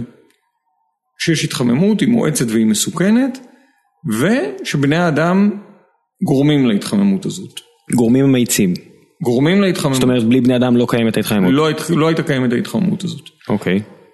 כמה מחקרים מתוך אה, עולם המחקרים שעוברים peer review, לא מאמר בידיעות אחרונות. nature, nature. כן, אלא אה, מאמרים שעוברים ביקורת של עמיתים למקצוע בתחום הקלימטולוגי, נבדקו מספר אדיר של מאמרים, למעלה מאלף מאמרים. כמה מהם חלקו על אחת משתי הטענות האלה? אני מניח שמספר דומה לאלה שטענו שאין סיכוי שהעולם נשלט על ידי כוחות קוונטיים באמצע המאה ה-19? כי הטיעון הזה של אה, מספר... המספר הוא אפס. המספר הוא אפס. עכשיו אתה תגיד לי, עזוב אותי מהמדענים. לא, לא, להפך. לא. אני אומר, המדע... לא, אני כן. אומר, לא אתה. אני אומר, אנשים יגידו, עזבו אותי כן. מהמדענים. הידע המדעי זה מה שיש לנו. עכשיו, אנחנו צריכים להסתמך על הידע המדעי, לא מכיוון שהוא... לא מכיוון שהוא, אתה יודע, ניתן לנו מאלוהים, אלא כן לנו משהו יותר טוב. ואנחנו רואים גם בעולם המציאות שההתחממות הזאת קורית. זאת אומרת, אם נניח בשנות ה-80 וה-90, אפשר היה להגיד, זה המגמה, לשם הולכים, אנחנו כבר רואים אותה מסביבנו. אז אני אומר, את הדבר הזה צריך לקחת בחשבון, וצריך לבנות מדיניות שתיערך מול התופעה הזאת. כמו שאנחנו לוקחים בדרך כלל את המדע ברצינות, גם בנושא הזה אנחנו צריכים לקחת את זה. כן, בינתיים המדע די אה, מוכיח את עצמו במאה ה-20. אוקיי. או מאה ה-21. עכשיו אתה אומר לי, אוקיי, אז יש לנו מוסדות מדעיים נורא נורא מפוארים ורציניים. שיוצרים ידע מאוד טוב, אני אומר, ועיוות כלכלי לצ... לצד הדרך. ועיוות כלכלי לצד הדרך, אז בואו נסתייע בידע המדעי שלהם לפחות. אתה מסתייע, אתה כרגע סיפרת על המחקר שנעשה בטח במוסדות האלה. נכון, אבל הבעיה היא שהפוליטיקה לא רוצה להסתייע בידע הזה. לא, זה לא נכון. הפוליטיקה לא רוצה להסתייע בידע הזה. הרי יש כל כך הרבה, אפילו, אפילו בייג'ינג, אה, שהעיר שנחשבת אחת המזוהמות הגדולות בעולם, אפילו היא הקיפה את עצמה בגדר חיה ענקית כדי, אתה יודע, הם הגיעו למצב שהם לא נושמים, אי אפשר כבר להתעלם מזה. בסדר, ומה הם כן, עושים בעניין? הם כן, זה לא נכון, הם כן לא, שמים... אה, ממש לא. בכלל לא? לא, אני לא רוצה להגיד בכלל לא, נעשים כל מיני דברים, אתה יודע. מה זה הסיפור עם פולקסווגן אם לא שהם שיקרו לגבי, כי יש תקנים כן, בכל העולם לגבי כמות המזהמים שאתה יכול כן, להוציא. אבל תראה, בגדול, כדי שאנחנו נשנה את התהליך הזה של שריפת גזי חממה, שזה פחם, גז ונפט, שמייצר את אפקט החממה הזה שגורם להתחממות, אנחנו צריכים שינוי דרמטי, קיצוני בכלכלה שלנו. וזה לא קורה, וזה לא הולך לקרות. בכלכלה הקפיטליסטית, כי הכלכלה הקפיטליסטית יש לה הרבה מאוד יתרונות, למשל היא כלכלה צומחת, היא כל הזמן גדלה, אבל יש עם היתרונות האלה גם בעיה, היא צומחת בתוך מערכת אקולוגית שלא גדלה. יש איתנו שהפסיקה לצמוח. לא, המערכת האקולוגית שלנו לא גדלה, המערכת הקפיטליסטית כל, כל הזמן גדלה, לטווח ארוך היא כל הזמן גדלה, יש בתוכה מנוע גידול פנימי, כן, מרקס מתאר אותו בצורה מופלאה בקפיטל, המנגנון הגידול הפנימי הזה נקרא הצבר הון, והוא עובד, הוא עובד. כסף יותר כסף. זה, בדיוק, זה מה, שה, זה מה שגרם למערכת הזאת אה, לנצח. לנצח, להדביר את כל צורות הקיום שקדמו לה, ואפילו את צורות הקיום שקמו עליה כדי לכלותה, והצליחה לכלות אותן, במהלך המאה העשרים. יש ב... עכשיו, הבעיה עם הדבר הזה, שהצמיחה הזאת, אתה יודע, זה כמו רקמה שצומחת באופן בלתי פוסק, בלי להתחשב ביכולות ההכלה של הגוף שבתוכו היא חיה. אתה יודע איך קוראים לזה ברפואה? גידול. כן. אתה יודע, יש, קראתי ספר לא מזמן בשם החוב, סיפורו של החוב, 5,000 שנה האחרונות, ברח לי השם של הסופר, מאוד מומלץ, הוא אומר שם שאתה מנתח את העבר, אתה רואה שאחד הבעיות של כל התפיסות הסוציאליסטיות, שהם תמיד הבטיחו משהו שלא ייעלם, שיטה אידיאלית שתעבוד. מצד שני, כל השיטות הקפיטליסטיות, בכל שמן, אם זה קיינזיזם או אלף ואחד כלכלנים שתרמו לה, שאם לא נעשה משהו, זה ייפול. תראה, כל הדיבור הכלכלי הוא, חייבים שינוי עכשיו, אחרת החגיגה תיפסק. הוא תמיד אומר, הקפיטליזם היה אמור למות כבר 25 פעם, והקומוניזם היה אמור, או הסוציאליזם היה אמור לשלוט לעד את אותו מספר של פעמים. הוא אומר שחלק מהקסם של קפיטליזם, שהוא תמיד גורם, גורם למאמיניו לעבוד עבורו, בניגוד לקסם, לאי קסם של הצד השני, שבעצם גורם לסוגדיו לחכות לו. כי הוא הדרך הנכונה האמיתית. אז הביקורת הזו היא ביקורת מעניינת, אבל אה, אתה יודע מה, ללא ספק יש בקפיטליזם קסם. החלום האמריקאי. אבל לכל קסם יש גבולות. ואנחנו, אתה יודע, הקסם יכול לעבוד פעם, פעמיים, שלוש, ארבע, חמש, שש, עשרים. אנחנו לקראת הסוף. אתה רואה את העובדה הזו של החמרה של המשבר הסביבתי בעולם, אתה מבין שאנחנו במערכת אקולוגית שכבר בקושי מצליחה להחזיק אותנו. ואם אנחנו לא נעשה שינוי גדול ונתחיל להתנהל כחברה אנושית בצורה אחרת, וזה אומר מעבר לכלכלה אחרת, כן? כלכלה שהיא לא מתנהלת רק לפי השאלה מה מייצר לי רווחים, אלא כלכלה שמנסה לראות מה אפשרי מבחינה סביבתית, ואיך מחלקים מבחינה חברתית, ומה זה עושה לבני האדם מה שאנחנו מייצרים. אם לא נעבור לכלכלה אחרת אנחנו בבעיה. אני מניח שהרבה מאזינים עכשיו שומעים אותך, ויש להם בראש עכשיו תמונות מתורי אוכל בוונצואלה מהשנה האחרונה. אז הנה אתה רואה שהדרך, השאלה היא מה אתה, מה אתה תופס במילים האלה. אני לא בעד תורי אוכל בוונצואלה. אני גם, אני... לא בעד, אני, גם לא, אני גם לא בעד המשטר בצפון קוריאה. אתה יודע, לא, אבל יש הרבה, הבדל. לא, לא. וונצואלה זה היה רעיון שלא, אתה יודע, יש הבדל גדול בין וונצואלה לא, לצפון קוריאה. לא, יש הבדל ענק. לקשור אותם ביחד יהיה... לא, לא, אבל אני אומר, השאלה היא, בואו נעשה את זה אפילו יותר כללי. הפרויקט של השינוי החברתי זה פרויקט שנוסה הרבה פעמים ונכשל הרבה פעמים.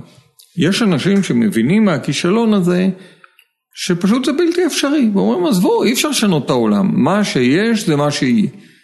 אני אומר לא, מה שיש לא יהיה כי הוא פשוט לא יכול להמשיך להתקיים. מהכישלונות הרבים של הפרויקטים של השינוי החברתי, שדוגמה אחת קיצונית ומופרעת שלהם זה צפון קוריאה, ודוגמה שנייה שהיא גם מאוד מאוד עצובה זה ונצואלה, בשני המצבים זה כישלון. אני מנסה ללמוד לקחים איך לעשות את זה יותר טוב, איך לעשות את זה אחרת. אני לא רוצה לחזור על כישלונות, אני רוצה ללמוד מהכישלונות. אבל זה לא אומר שלא צריך לשאוף לעולם אחר, שלא צריך לשאוף לעולם יותר צודק, צריך רק לחשוב איך עושים את זה אחרת. אז היה פה פרופסור עומר מואב, אה, מישהו עם, תכף יכול להיות עם אה, דעה כלכלית מן הסתם מאוד שונה משל שלך, והוא אמר, איך אתם יכולים לדבר על אה, תעריף, על מכסות, העלות מכסות ולהגן על יבוא, למנוע יבוא ולשמור על, על בעצם על הייצור המקומי, כשרואים שזה נכשל פעם אחרי פעם בהרבה מקומות אחרים בעולם. הוא אומר, אם לא, אם לא... על, על מה אתה מתבסס כשאתה אומר אחרת, אם לא על מקומות שזה קרה? לא, על מה הוא מתבסס שהוא מדבר אחרת, על, על מה? הקפיטליזם שהוא כל כך מתלהב ממנו יוצר לך באמת אה, מיליארדרים שאתה יודע צריכים להחליט בבוקר באיזה מטוס פרטי הם רוצים לא, לטוס אפשר- כי יש להם כמה. אז אפשר לטעון שהמיליארדרים שאתה מדבר עליהם זה הצפון קוריאה שמטיחים בך. לא, אז אני אומר, לא, אבל זה המציאות של הקפיטליזם. המציאות של הקפיטליזם היא זו. זה המציאות שהוא מגן עליה, אני לא מגן על צפון קוריאה. לא לא, באתי לכאן להגן על צפון קוריאה. הטענה שלי שמי שלמשל יתקוף אותך ויגיד הנה קומוניסט, צפון קוריאה, רוסיה, ווטאבר, אז אתה באותה מידה אומר קפיטליזם מיליארדרים, אבל קפיטליזם לא, זה הרבה אבל- מעבר למיליארדרים. לא, אבל עומר מואב מגן על השיטה הזו של מיליארדרים, הוא חושב שזה זה הדבר הנכון. תזמין אותו, הוא יגיד הזמנתי אותו, הוא היה פה, הוא אמר. את זה הרבה פעמים. אז הוא יגיד, לך שמיליארדרים זה מצוין, זה אנשים שמרוויחים מהמערכת והם גם אחראים להמשך התפקוד שלה. איך אתה רואה בעצם את האידאה? מה אתה חושב שצריך לקרות מהבחינה הזו של... אני מניח שאתה בכל זאת בעד שוק חופשי, או שלא? לא, אני, אני אגיד לך מה, אני חושב ששוק הוא מכניזם חשוב בחברה שלנו. הבעיה בקפיטליזם היא שהשוק הפך לטוטאלי. השוק הפך, אנחנו חיים בטוטליטריות של השוק. אנחנו הפכנו, אנחנו נמצאים במציאות שבה השוק הפך להיות המתווך האוניברסלי שבין בן האדם ליכולת שלו להתקיים. אני רוצה להשתחרר מהטוטליות הזאת, מהטוטליטריות של השוק. אני בהחלט רואה לשוק מקום, אבל אני לא רוצה שהשוק ישלוט בכל החיים ובכל מישורי החיים שלי. עכשיו, קפיטליזם הוא מערכת שבאמת מתאפיינת בזה שהיא משליטה את השוק, את העיקרון הזה של לפעול ולייצר כדי לייצר רווחים על כל החיים שלנו. היא גם מכריחה אותך לשחק את המשחק, כי אחרת היא אתה... מכריחה אותך לשחק את המשחק, זה מה שאני קורא לו, הופכת את השוק למתווך האוניברסלי ביני לבין הקיום שלי. אתה חייב לשחק במשחק השוק, אחרת אין לך קיום. אני רוצה לשחרר את בני האדם מהטוטליות הזאת של השוק. אז אם קפיטליזם זה המהלך שמנסה להשליט את השוק על כל מישורי החיים, אתה יודע, לא רק בכלכלה, זה כבר גם בחינוך, גם החינוך צריך להישלט על ידי שוק, גם הבריאות. צריכה להישלט על ידי שוק, גם הסביבה צריכה להישלט על ידי עקרונות של שוק, גם היחסים האישיים, גם אנחנו כבני אדם צריכים להתנהל. כן, כאילו אדם שאנחנו- סמית אה, רשם בעושר האומות שהוא בעצם אמר מלבד שלוש דברים שזה הביטחון חוץ, ביטחון פנים וכל פרויקט גדול מדי מכדי האינטרסים של אדם בודד או גוף מסחרי, זה פחות או יותר הכל מלבד זה. זה, זה, זה מה שהוא כתב, אבל כן, לא. הקפיטליזם של היום מוכן, גם, גם המלחמה היא כבר עניין מסחרי. בארצות הברית חברות מסחריות מנהלות את הצבא. גם, גם בסוריה, מתברר, גילינו בסוף שבוע האחרון. וגם בסוריה. כן. אז אה, אני אומר, אה, מבחינתי סוציאליזם זה הליכה לכיוון ההפוך. זה הניסיון לשחרר את בני האדם מהטוטליות הזו של השוק. בוא ניקח איזה משהו אקטואלי. בוא, ניקח משהו אקטואלי. את הגז בארץ. לא, מערכת הבריאות. בוא אוקיי, נתחיל גם אקטואלי. מאוד. אני רוצה מערכת בריאות שבה בן אדם חולה יקבל טיפול. זה לא קשור לשוק, זה לא קשור לשאלה אם הוא עשיר או שהוא עני. זו מחויבות של? החברה. אבל אם תרופה לסרטן, עכשיו קיטור, זה, קיטור זה, אני לא זוכר בא אחרי השם, אנחנו פה את רוני לינדר שסיפרנו על זה רבות, נמכרת למדינת ישראל מגורם חוץ ב-100 עד 250 אלף דולר פר טיפול. כן, למה, עכשיו, למה היא נמכרת? כי חברה- זרה מוכרת לך את המחיר הזה. מאה אחוז, בסדר, אז אתה אומר, אני רוצה לשחרר את השלטון של חברה זרה שגילתה תרופה לסרטן, מהיכולת שלה למכור לנו את זה ב-200 אלף דולר. לא. אבל כמדינת ישראל אתה לא יכול להשל- אתה לא יכול אתה- להכריח אותם. אני, אז, אני, אני רוצה להסביר לך מה השקפת העולם שלי. השקפת העולם שלי, מדינת ישראל היא מקום מאוד חשוב, אבל השקפת העולם שלי לא נעצרת כאן. סוציאליזם מבחינתי זה תהליך עולמי. זה לא יכול להיות, אתה יודע, פעם הייתה תפיסה שנקראה בשם קיבוץ. עכשיו הקיבוץ הרעיון היה נורא פשוט, אנחנו ניקח לנו איזה פיסת טריטוריה ובתוך הפיסת טריטוריה אנחנו נתנהל בצורה סוציאליסטית, אפילו הייתי אומר קומוניסטית והעולם מסביב יתנהל אחרת. אני לא מאמין שזה יכול לקרות, אני לא מאמין שיכולה להיות מובלעת שבה, אתה יודע, צורת החיים היא הפוכה מאשר כל הרקמה האנושית מסביב. סוציאליזם מבחינתי זה לא איזשהו פרויקט טריטוריאלי מוגבל למדינת ישראל. אתה יודע איך טרוצקי סיים כשהוא אמר את הדברים האלה? הוא סיים גרוע, אבל זה לא כן. אומר, לא אומר שבכל הדברים הוא טעה. הוא לא טעה גם בזה יכול להיות, אבל אני- זה לא מעיד על סופו. אני, אני אומר סוציאליזם מבחינתי זה תהליך עולמי, תהליך עולמי. או שהעולם שלנו יתחיל להיות יותר סוציאליסטי, ויותר סוציאליסטי זה אומר כן, יתחיל להגביל חברות תרופות. להגביל חברות תרופות בהסכמים בינלאומיים, שיגידו אתה רכשת פטנט על תרופה, ניתן לך להרוויח, ניתן לך שכר נהדר, אתה תרוויח בתור מהנדס שפיתח את התרופה הזאת, או רופא שפיתח את התרופה הזאת, תקבל לא יודע מה, 200 אלף שקל לחודש. זה לא משנה המספר, כן, זה לא... לא, תקבל שכר נורא נדיב. אני לא רוצה שהאנשים האלה, אני רוצה שהם יקבלו שכר נדיב. אז אתה כן מאמין בתמריץ לא, כלכלי. אני מאמין בתמריץ כלכלי ואני גם לא מתנגד לשוק, אבל אני חושב שמה שנעשה עם השווקים בעולם שלנו הוא קיצוני ומופרע. זה שחברה יכולה לשלוט בחיי בני אדם, כי במקרה גילתה תרופה לסרטן, ואז היא פשוט אומרת לך, חביבי, זה כמו שודד, החיים או הכסף. אבל אתה מבין שכמדינה קטנה, אנחנו נצטרך לעשות את הבחירה הזו. והבחירה הזאת תהיה... בסדר, אז אני אומר, כמדינה קטנה, אבל אנחנו לא לבד בעולם, והתנועה הסוציאליסטית, שאני חלק ממנה, היא לא קיימת רק בישראל. אבל ברני הפסיד. אבל הנה אתה רואה שבמדינה הכי קפיטליסטית בעולם, הכי קפיטליסטית בעולם, אחת מהן, ארה"ב, הכי קפיטליסטית בעולם, שבה הקפיטליזם הוא חלק מהאתוס, אתה דיברת קודם על ציונות, כן, ציונות זה האתוס, נקרא לו המרכזי של החברה הישראלית, בארצות הברית האתוס המרכזי של החברה האמריקאית הוא קפיטליזם, ובן אדם שקם ואמר אני סוציאליסט, מקבל מיליוני קולות, וכמעט היה המועמד של המפלגה הדמוקרטית, שהיא מפלגה... השלטת ושתמשיך להיות שלטת. כנראה. אז זה דבר דרמטי, זה אומר שלמומנט הסוציאליסטי יש תמיכה הרבה יותר גדולה ממה שאנשים לפעמים חושבים. אני הסתכלתי על ההתמודדות של ברני סנדרס בהרבה התלהבות והרבה תקווה, כי ברני סנדרס מבחינתי אומר בדיוק את מה שצריך להגיד. זה המודל שלך עכשיו? אין לי מודלים, אני לא, אתה יודע. זה אחת השאלות שהפנו לנו... אין, אה, אין לי מודלים, אבל אני מסתכל על ההתמודדות שלו בהרבה הרבה הערכה. אני חושב שהוא עשה דבר אדיר, לא רק לחברה האמריקאית, אלא לכל האנשים שמאמינים בשינוי חברתי בעולם. הוא הראה שזה אפשרי, שגם בארצות הברית הגדולה והקפיטליסטית אנחנו יכולים לקדם אה, תפיסה אחרת. אוקיי, okay, עוד, עוד שאלות שהגיעו מהמאזינים, אמרו, אמ, מה, מה דעתך לגבי העובדה שהטכנולוגיה הולכת ומחליפה עוד ועוד מקומות עבודה? והאם בעקבות כך אתה בעד בעצם, אחד הנושאים היותר חמים היום בכלכלה, לפחות התיאורטית, זה שכר אה, בסיסי לכולם. אני מאוד בעד זה, זה מה שנקרא שכר מחיה. כן, היה פה שני חלקים לשאלה, אז אני מניח שאתה לא בעד החלפה של מקומות עבודה בטכנולוגיה או שכן? לא, אני חושב שזה גם מה שקורה, אני חושב שהטכנולוגיה, ההתקדמות של הטכנולוגיה שאני לגמרי בעדה, מאפשרת לנו לעבוד פחות. אני ניסיתי לקדם בכנסת, לא בהצלחה, הצעת חוק של אה, מעבר ל-35 שעות בשבוע, שעות עבודה. אני חושב שהישראלים עובדים הרבה מדי. אגב, הם עובדים הרבה מדי גם בש... בתחרות עולמית. ישראלים עובדים הרבה יותר מאשר ברוב המדינות מערביות. בוא נפריד בין עובדים לבין נמצאים בעבודה, ברשותך. אה, זה מזכיר לי את הבדיחה שמישהו פעם אמר, כשהתווכחו על מעבר לשבוע עבודה של חמישה ימים, הוא אמר בוא נתחיל ביום עבודה אחד. לא, הישראלים עובדים. זה נכון, ברור שהם עובדים. לא, אבל... זה נכון שכשאתה עובד המון המון, פריון העבודה שלך הוא נמוך. פריון העבודה בישראל הוא נמוך. אבל אני בעד לעבוד הרבה פחות שעות ולהעלות את פריון העבודה פר שעה.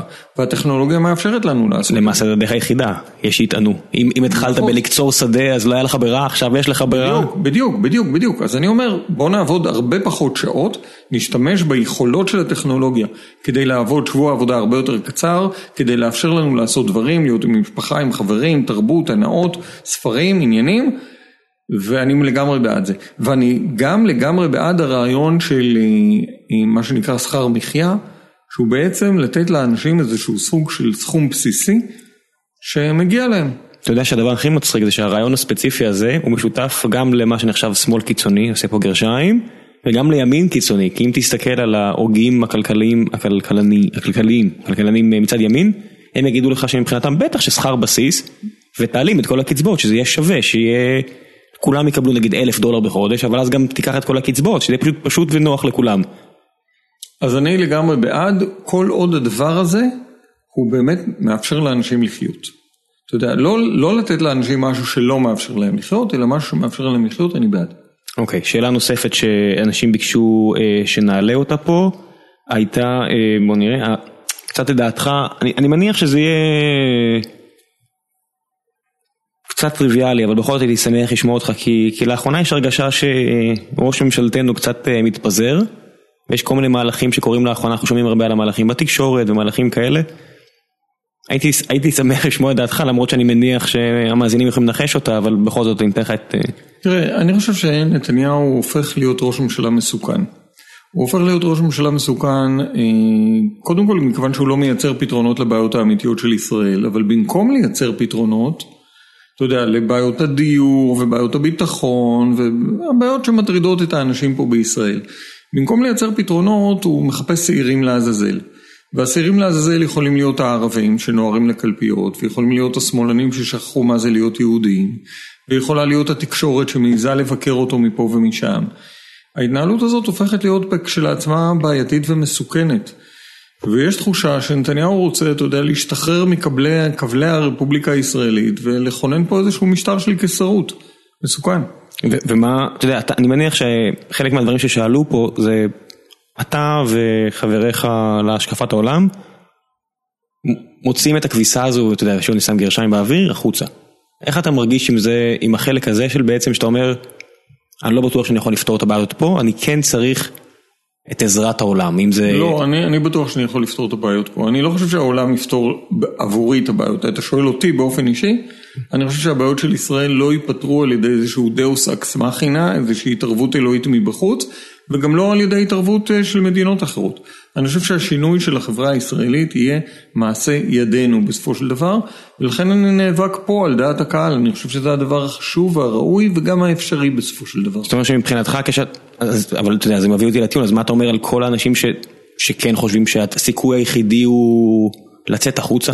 אה, אני לא מסכים איתם. תראה, אבל כל דבר שאני אומר בתוך ישראל הוא גם נשמע היום בחוץ, אתה יודע. כל דבר שאני אומר לך אפילו מתורגם ויישמע בעולם, זה לא מפריע לי שהדברים שלי נשמעו. לא, אבל יש הבדל בין להגיד אותם, נגיד שאתה מדבר איתי, נגיד יש לנו עשרת אלפים מאזינים דוברי עברית, אם מישהו יתרגם בסדר, אבל יש הבדל בין ללכת ו... אני אומר את הדברים שלי בעברית, באנגלית ובכל שפה שאני דובר בה, אבל אם אתה שואל אותי מה הזירה שאני מאמין שאותה צריך לשנות, הזירה שאני מאמין בשינוי שלה היא הזירה הישראלית. אוקיי, שאלה נוספת שחזרה פה הרבה מאוד מקרב המאזינים, אה, זה דברים יותר אה, קונקרטיים. מה, מה דעתך למשל על המהלך של אובר, חברה אמריקאית אה, שמנסה להיכנס ארצה, לעומת נהגי המוניות הישראלים, שלא רוצים את כניסתה במודל של אובר איקס, שזה בעצם אומר שכל בן אדם יכול להסיע את האחר. אני, אני מאמין בפרדיגמה אחרת לתחבורה, שבמרכזה תחבורה ציבורית. עכשיו, תחבורה ציבורית בישראל מאוד מאוד מפגרת ומאוד מאוד בעייתית. אה, וישראל לכן נעשתה תלויה מאוד ברכב פרטי. עכשיו אנחנו רגילים לחשוב על רכב פרטי כמשהו משחרר, משהו מאפשר, אבל האמת היא שהרכב הפרטי כמו במציאות הישראלית הוא משהו כובל, אנחנו לא יכולים בלי הרכב הפרטי. עכשיו אנחנו נמצאים במציאות בלתי אפשרית, אם אתה מסתכל על מה שקורה אצלנו ברחובות, מה שקורה אצלנו בכבישים, אנחנו הולכים ונכנסים למציאות של פקק תנועה ענקי. ואנחנו עוד נמצאים במציאות הזאת עם רמת מינוע יותר נמוכה מאשר באירופה. אבל מדינת ישראל היא כבר בנויה, אתה יודע, העיר תל אביב, מטרופולין גוש דן, זה מטרופולין בנוי, אתה לא יכול להרחיב פה את הכבישים, בגדול. זה מה שיש. ולכן אתה הולך ומגיע למצב, אם אתה לא תשתחרר מהתלות ברכב הפרטי, שאתה תהיה, כול, כולנו נהיה תקועים פה. זה, זה יכול להיות פתרון, דרך אגב. אה, מה שאובר מציע, זה אומר, לא, אל תקנה אותו. זה, מאה אחוז. זה פתרון, אבל זה לא הפתרון האופטימלי. הפתרון האופטימלי שתהיה פה מערכת של תחבורה ציבורית, שהיא מערכת שהיא לא מבוססת על הרעיון, הרי מה זה רכב פרטי? רכב פרטי זה דבר אבסורדי. אני שוקל 70 קילו בערך. רכב פרטי זה מערכת ששוקלת יותר מטונה, וצריך אותה בשביל להזיז אותי, את ה-70 קילו שלי צריך טונה של מתכת. אז אתה אומר לי בסדר, זה לא רק יהיה אותי, אלא עוד שלושה אנשים ששוקלים 70 קילו. זה עדיין לא מערכת רציונלית. מערכת רציונלית היא מערכת של תחבורה ציבורית. מערכת שבה במקום שאני ועוד ארבעה אנשים נהיה באוטו, אנחנו ועוד חמישים אנשים נהיה באוטובוס. עכשיו, כדי שזה יקרה, האוטובוס צריך להיות אחר לגמרי ממה שהוא נראה פה. הוא צריך להיות נעים, ממוזג, צריך לנסוע מהר, צריך להיות מתואם עם הרמזורים, לא צריך לעמוד בצמתים, לא צריך להיות פקוע, תקוע בפקקים. אנחנו צריכים פה מהפכה דרמטית של תחבורה ציבורית, אני עומד היום בכנסת בראש ועדת משנה שעוסקת בתחבורה ציבורית בשנה האחרונה, מתעסק בזה המון, היו לנו הישגים, למשל מחירי התחבורה הציבורית מאוד ירדו, לא יודע אם אתה משתמש בתחבורה ציבורית אבל מי שמשתמש מרגיש את זה. שרוב האנשים באזור הזה משתמשים? כי אין ברירה, כי הרכב ציבורי לא כזה, רכב פרטי לא כזה יעיל לפעמים. בדיוק, אבל יש לנו עוד המון המון מה לעשות, ישראל מפגרת ב-20 שנה לפחות. אחרי מדינות המערב ברמת התחבורה. ועדיין אני אתעקש על, על הנושא הספציפי הזה. אז אני אומר, אובר יותר טוב מאשר רכב פרטי. אז אתה כן היית מצביע בעד לא. אם זה היה עולה לכנסת? לא, רגע שנייה. carpool יותר טוב מאשר מכונית שבה נוסע בן אדם אחד. אבל אוטובוס יותר טוב מאשר carpool.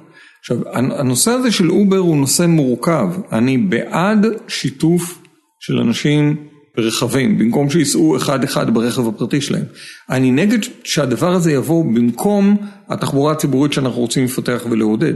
הרי התוצאה של אובר יכולה להיות לא רק פגיעה בנהגי מוניות, אלא הרס של תחבורה ציבורית.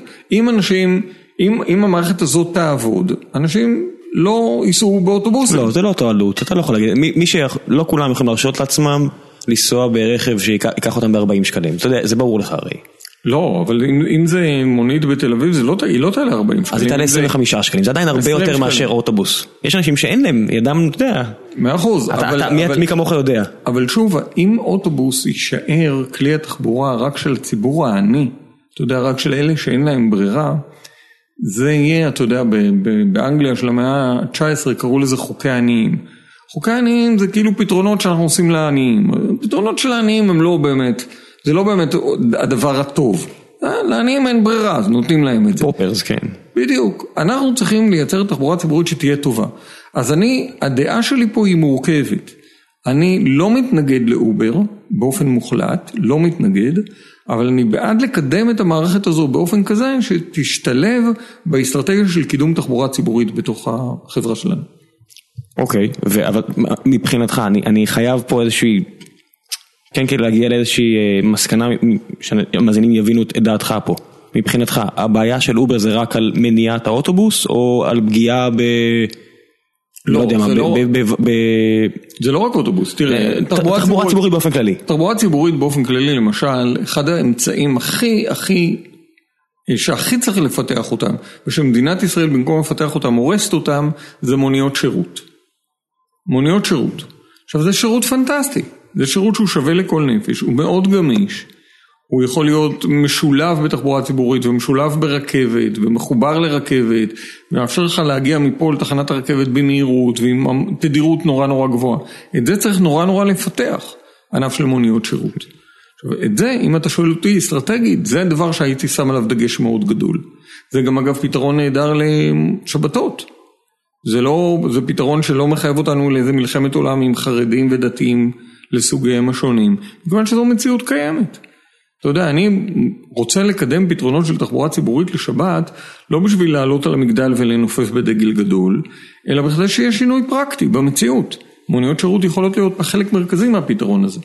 אז אני אומר, התפיסה של מערכת התחבורה ומה אנחנו מפתחים במערכת התחבורה שלנו צריכה להיות תפיסה כוללת. היא צריכה להתחיל מהמרכיבים השונים של המערכת ולראות איך הם מדברים אחד עם השני, ומה מתוך המרכיבים השונים שאנחנו מפתחים, אנחנו מפתחים באופן שבאמת יקדם אותנו למערכת של, מערכת אינטגרטיבית וטובה של תחבורה ציבורית. אוקיי, okay. עכשיו אחת השאלות האחרונות, זו שאלה אני מניח די גדולה, אבל uh, צריך לשאול אותה. אנחנו עכשיו יש את משבר הגז בארץ, או פרשת הגז, או איך שלא תקרא לזה, נושא הגז, זה נושא טוב. עכשיו יש פה כמה חלקים. אתה כמישהו שהוא נגד חום, אה, אנרגיה לא מתחדשת כמו גז, אני מניח שאתה נגד בכלל שימוש בגז. מצד שני, הנה התגלה אוצר לחופיה של ישראל. אז איפה זה מעמיד אותך? אם אתה בעד, נגד בכלל להוציא את זה מהקרקע? לא, לא, אני בעד אנרגיה מתחדשת. אין לישראל שום יכולת תוך שנה, שנתיים, שלוש, ארבע, חמש ועשר לעבור באופן מוחלט לאנרגיה מתחדשת. אין לנו יכולת כזאת. לכן לתקופת הביניים אני מאוד בעד שימוש בגז. גז הוא פחות מזיק מנפט ומפחם, אני בעד גז. לא במקום אנרגיה מתחדשת, אלא כאמצעי מעבר לשנים הקרובות, עד שנפתח אנרגיה מתחדשת בהיקפים גדולים. ומה דעתך אבל על מה שקרה פה עם הגז? כאילו, איפה אתה נמצא פה ב... מתווה הגז זה תולדה של, ככה נראית כניעה לטייקונים. איך היית רוצה שזה ייראה? קודם כל הייתי רוצה שהגז יהיה בבעלות אה, ממלכתית. זאת אומרת בעלות המדינה. בעלות המדינה, כמו ו... נורבגיה. יש, אוקיי, אז, אז נורבגיה אנחנו נסכים, אני מניח שכולם יסכימו שזה המקרה האופטימלי מאחת המדינות ה... די נחשלות באירופה, לפחות מעצמה בזכות הקרן הממשלתית שהגיעו לאזרחיה. נכון. אבל נורבגיה זה מקרה אחד שזה יסתדר בו טוב, יש המון מקרים בעולם של העלמת מקורות אנרגיה שלא יסתדרו. ונצואלה שראינו שיש להם עתודות גז ונפט עצומות, ניגריה, כל מיני מדינות כאלה. ניגריה לא העלימה את הגז וונצואלה זה סיפור הרבה הרבה יותר מורכב. הסיפור של העלמת הגז, זה, זה, זה אגב ונצואלה זה גם נפט, זה לא גז, אבל בסדר, הדוגמה הטובה היא דוגמת הנורבגים ואני חושב שצריך ללמוד מהדוגמה הזו וצריך היה ליישם אותה כאן. אני חושב שהגז צריך היה לשרת את החברה הישראלית ולא...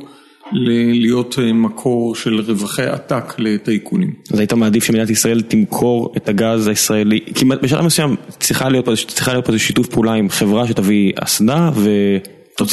אתה צריך לקנות אסדות ולהפעיל אותן, בסדר, המדינה יודעת לעשות את זה, למדינה יש, אה, מדינת ישראל יש לה חברות אה, לאומיות ממשלתיות שעושות עבודה מאוד מצוינת. אבל אתה יודע, אנחנו לא יכולים... רפאל למשל. אוקיי, אז רפאל עושים קסדות, אני יודע מה טילים, אבל אנחנו לא יכולים לעשות הכל, אתה מכיר בזה שאנחנו לא יכולים לייצר מטוסים, אנחנו לא יכולים... לא, אבל להפיק גז זה פחות מסובך ממה שעושים ברפאל. אני לא יודע אם אתה יודע מה עושים ברפאל, אבל להפיק גז זה פחות מסובך. מהנדס חשמל מקצועי, אני קצת מכיר את הנושא, אבל... אז ברפאל עושים דברים הרבה יותר מתוחכמים. אני לא מזלזל במה ש... כדי להוציא גז מקרקע צריך כמות ידע שנמצאת על שנים של עשייה, אתה יודע... יש ידע כזה בעולם. בעולם? בעולם, תשמע, בסדר, ניתן לאנשים שכר הוגן, נביא מומחים מהעולם, בסדר, אני לא, לא נעשה את זה, לא חייבים לעשות את זה רק לבד. אתה יכול לגייס את הידע שקיים, לתת לאנשים שכר מאוד מאוד מפתה ולרכוש את הידע ולרכוש את האסדות ולעשות את זה שצריך. כמו שעשו הנורבגים. מה שאני מבין בין השורות, מבחינתך, התפיסה היא לא איזשהו שינוי רדיקלי, אלא שינוי במבנה ה... פיזיקלי, מיסים, אתה אומר... לא, לא מיסים, בעלות, בעלות ציבורית. לא, לא מעבר לגז, אתה תמיד אומר עניין של השכר הוגן, ואתה יודע אם אתה מפתח תרופה גדולה אז תקבל גם 200 אלף שקל, שזה שכר שמתקרב לאותו 2.5 שקבעו כקסם לשכר בכירים. לא, לא, אין לי בעיה עם שכר הוגן למי שעושה עבודה ראויה. אבל מה זה הוגן? יש שיגידו שגם 200 אלף זה לא הוגן. הנה, תראה, למשל במערכת הציבורית יש רופא. שכולם תמיד מדברים על השכר שלו כשמדברים על השכר במערכת הציבורית, ואני אומר יופי שיש את הרופא הזה, הוא רופא לב, שעובד בסורוקה, במערכת הציבורית, וכדי שהוא יישאר במערכת הציבורית נותנים לו שכר של 100 אלף שקל לחודש. אני אומר נהדר, יופי שיש במערכת הציבורית בן אדם, כנראה רופא מאוד מאוד טוב. סביר להניח. כן, והוא מטפל שם במי שצריך טיפול בנגב, ומקבל שכר נהדר על זה, מצוין, אני נה... על הכיפאק. אז איפה אתה מותח את הקו? מה זה הוגן, מה לא הוגן? כי אתה אמרת, נורא קל ללכת למיליארדרים, לוורן באפט, לא, ולהגיד שזה לא מוסרי. וורן באפט בכלל לא עושה עבודה. מה הוא עושה? מה וורן באפט מייצר בעולם המציאות? הוא מנתח אנשים, מה הוא עושה? וורן באפט עושה כסף מכסף, כבר הרבה מאוד שנים הוא עושה כסף מכסף. זה לא לגיטימי. החברות שהוא מנהל, או לפחות מנהל בי פרוקסי באמצעות החזקה מניות, כן עושות דברים, עושות חפצים שמוכרות. לא, מי שעושה חפצים זה אותם מהנדסים שיושבים שם וראויים לשכר. אני נגד ספסרות, אתה יודע, וורן באפט מבחינתי הוא סוג של ספסר.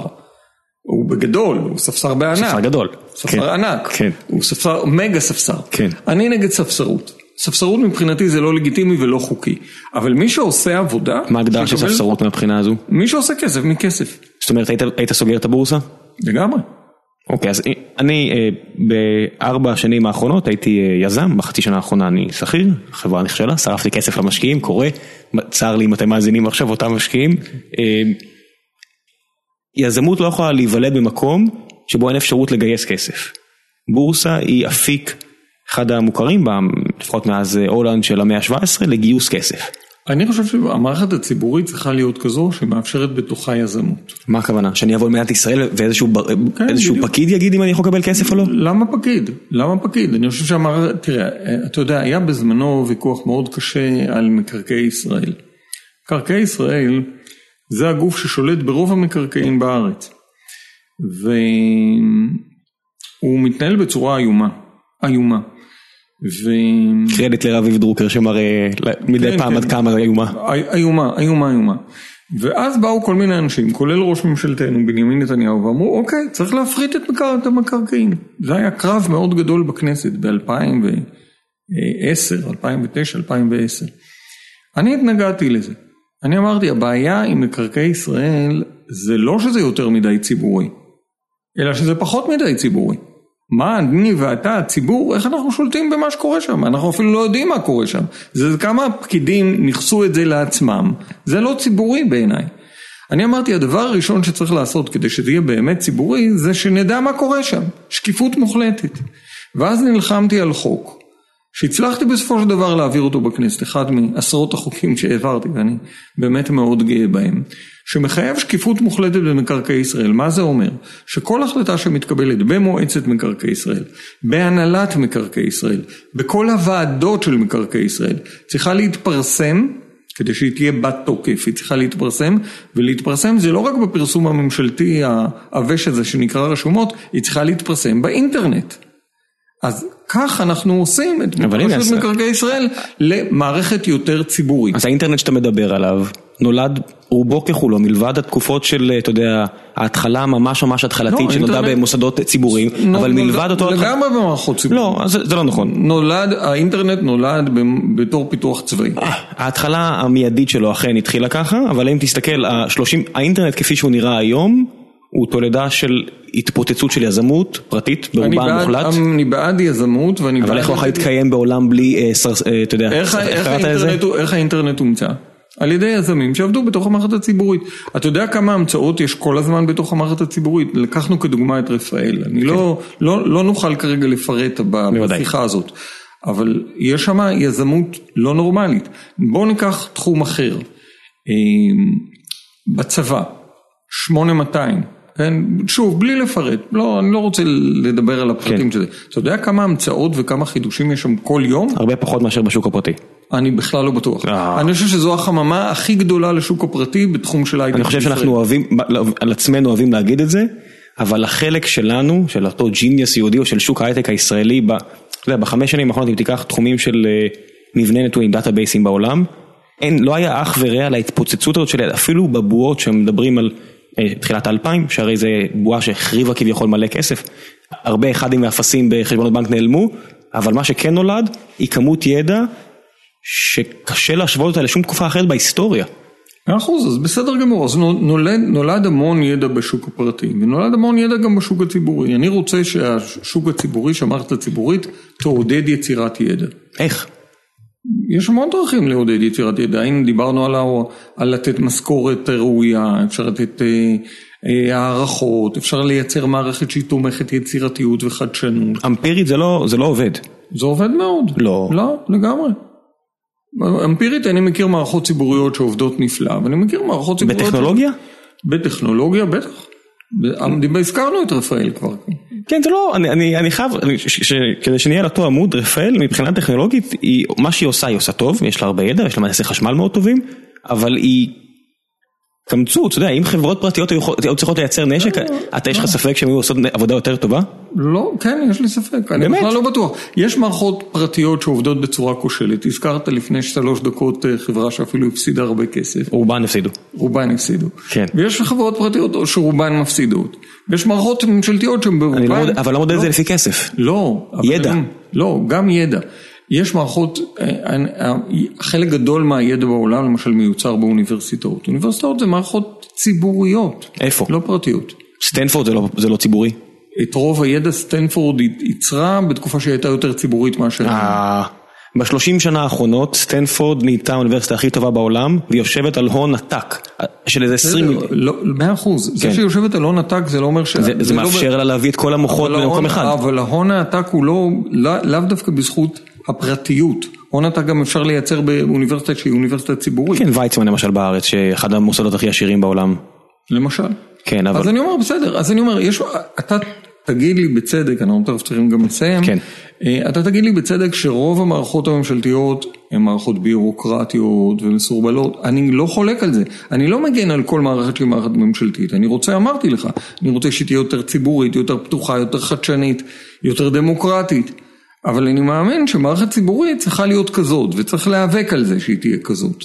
אני לא חושב שהפרטיות היא מה שעושה את זה ליותר טוב. אני חושב שציבוריות יכולה להיות טובה וגם פרטיות יכולה להיות מוצלחת. על פרטיות יש הרבה חסרונות אחרים. ואני אומר בואו נייצר מערכות ציבוריות טובות. אוקיי, okay, אז בנימה זו אנחנו בעצם אה, מגיעים כמעט לסוף התוכנית. בשלב הזה אנחנו בדרך כלל נותנים לאורחים שלנו הזדמנות להמליץ על משהו. אם זה ספר שקראת, סרט שראית, אה, כל דבר. אה, אמנון רובינשטיין המליץ בכלל על רעיון. לכו לעשות דברים שונים ממה שאתם עושים היום. אני נותן לך את הבמה, דקה, שתיים, שלוש, כמה שאתה צריך להמליץ למה שאתה רוצה על המאזינים, למאזינים שלנו. יפה, אז אני רוצה להמליץ למאזינים שלנו, כיוון שאנחנו מדברים פה בעיצומו של הקיץ, להתחיל את הבוקר בים. עכשיו זה לא המלצה כל כך קלה לביצוע, כי uh, צריך לקום קצת מוקדם. Uh, אנחנו צריכים ללכת לעבודה. אבל אם אתה מצליח, אם את מצליחה, לקום uh, מספיק מוקדם ולהתחיל את היום בשחייה של חצי שעה, לא יותר. היה מאוד נעים עכשיו, הוא קצת חם, לא קריר מספיק, אבל uh, לא חם מדי. הים שלנו מאוד נעים. זה נותן אה, הזדמנות להרגיש באופן נורא נורא שלם, משהו אחר. אתה יודע, משהו שהוא לא המרוץ המטורף של החיים. אתה נכנס לים כשיש גלים קצת, אתה מרגיש את הכוח של הטבע, אתה מסתכל על השמיים, יש עכשיו אה, התחלה של עננות אוגוסט קלה. אה, נעים, נעים. אתה יוצא לחול, אנשים נמצאים שם, ילדים באים, נורא נורא כיף. עכשיו, אם אנשים יותר יצליחו להתחיל את היום שלהם בים, אני חושב שהיום שלהם יהיה פשוט יותר מוצלח. כדי שזה יקרה אתה צריך לדאוג לתחבורה ציבורית טובה יותר לאנשים בירושלים ובאר שבע. אה, תחבורה ציבורית אנחנו עובדים על זה, אנחנו גם צריכים לעבוד על תחבורה ציבורית בסופי שבוע, כי זו הזדמנות נהדרת להגיע לים, גם לירושלמים ולבאר שבעים שהם קצת... משוללי ים. שהם משוללי ים. מה לעשות, אני תל אביבי, אתה יודע, אני נוסע לים באופניים, וזה כיף גדול. אני לא מוותר על תל אביב, אני כנראה... ניסית להיות ראש העירייה פה, אז אני מניח שקרובה ללבך. קרובה מאוד לליבי, אבל אני אומר, הארץ הזאת היא ארץ נורא קטנה. אתה יודע, גם את הירושלמי ובאר שבעי, תחבורה ציבורית טובה, אפשר להגיע גם לים. אוקיי, תודה רבה מר דוב חנין. נעמת לי מאוד, מקווה שגם למאזינים, ושיהיה בהצלחה בהמשך הדרך. תודה רבה, תודה תודה. להתראות.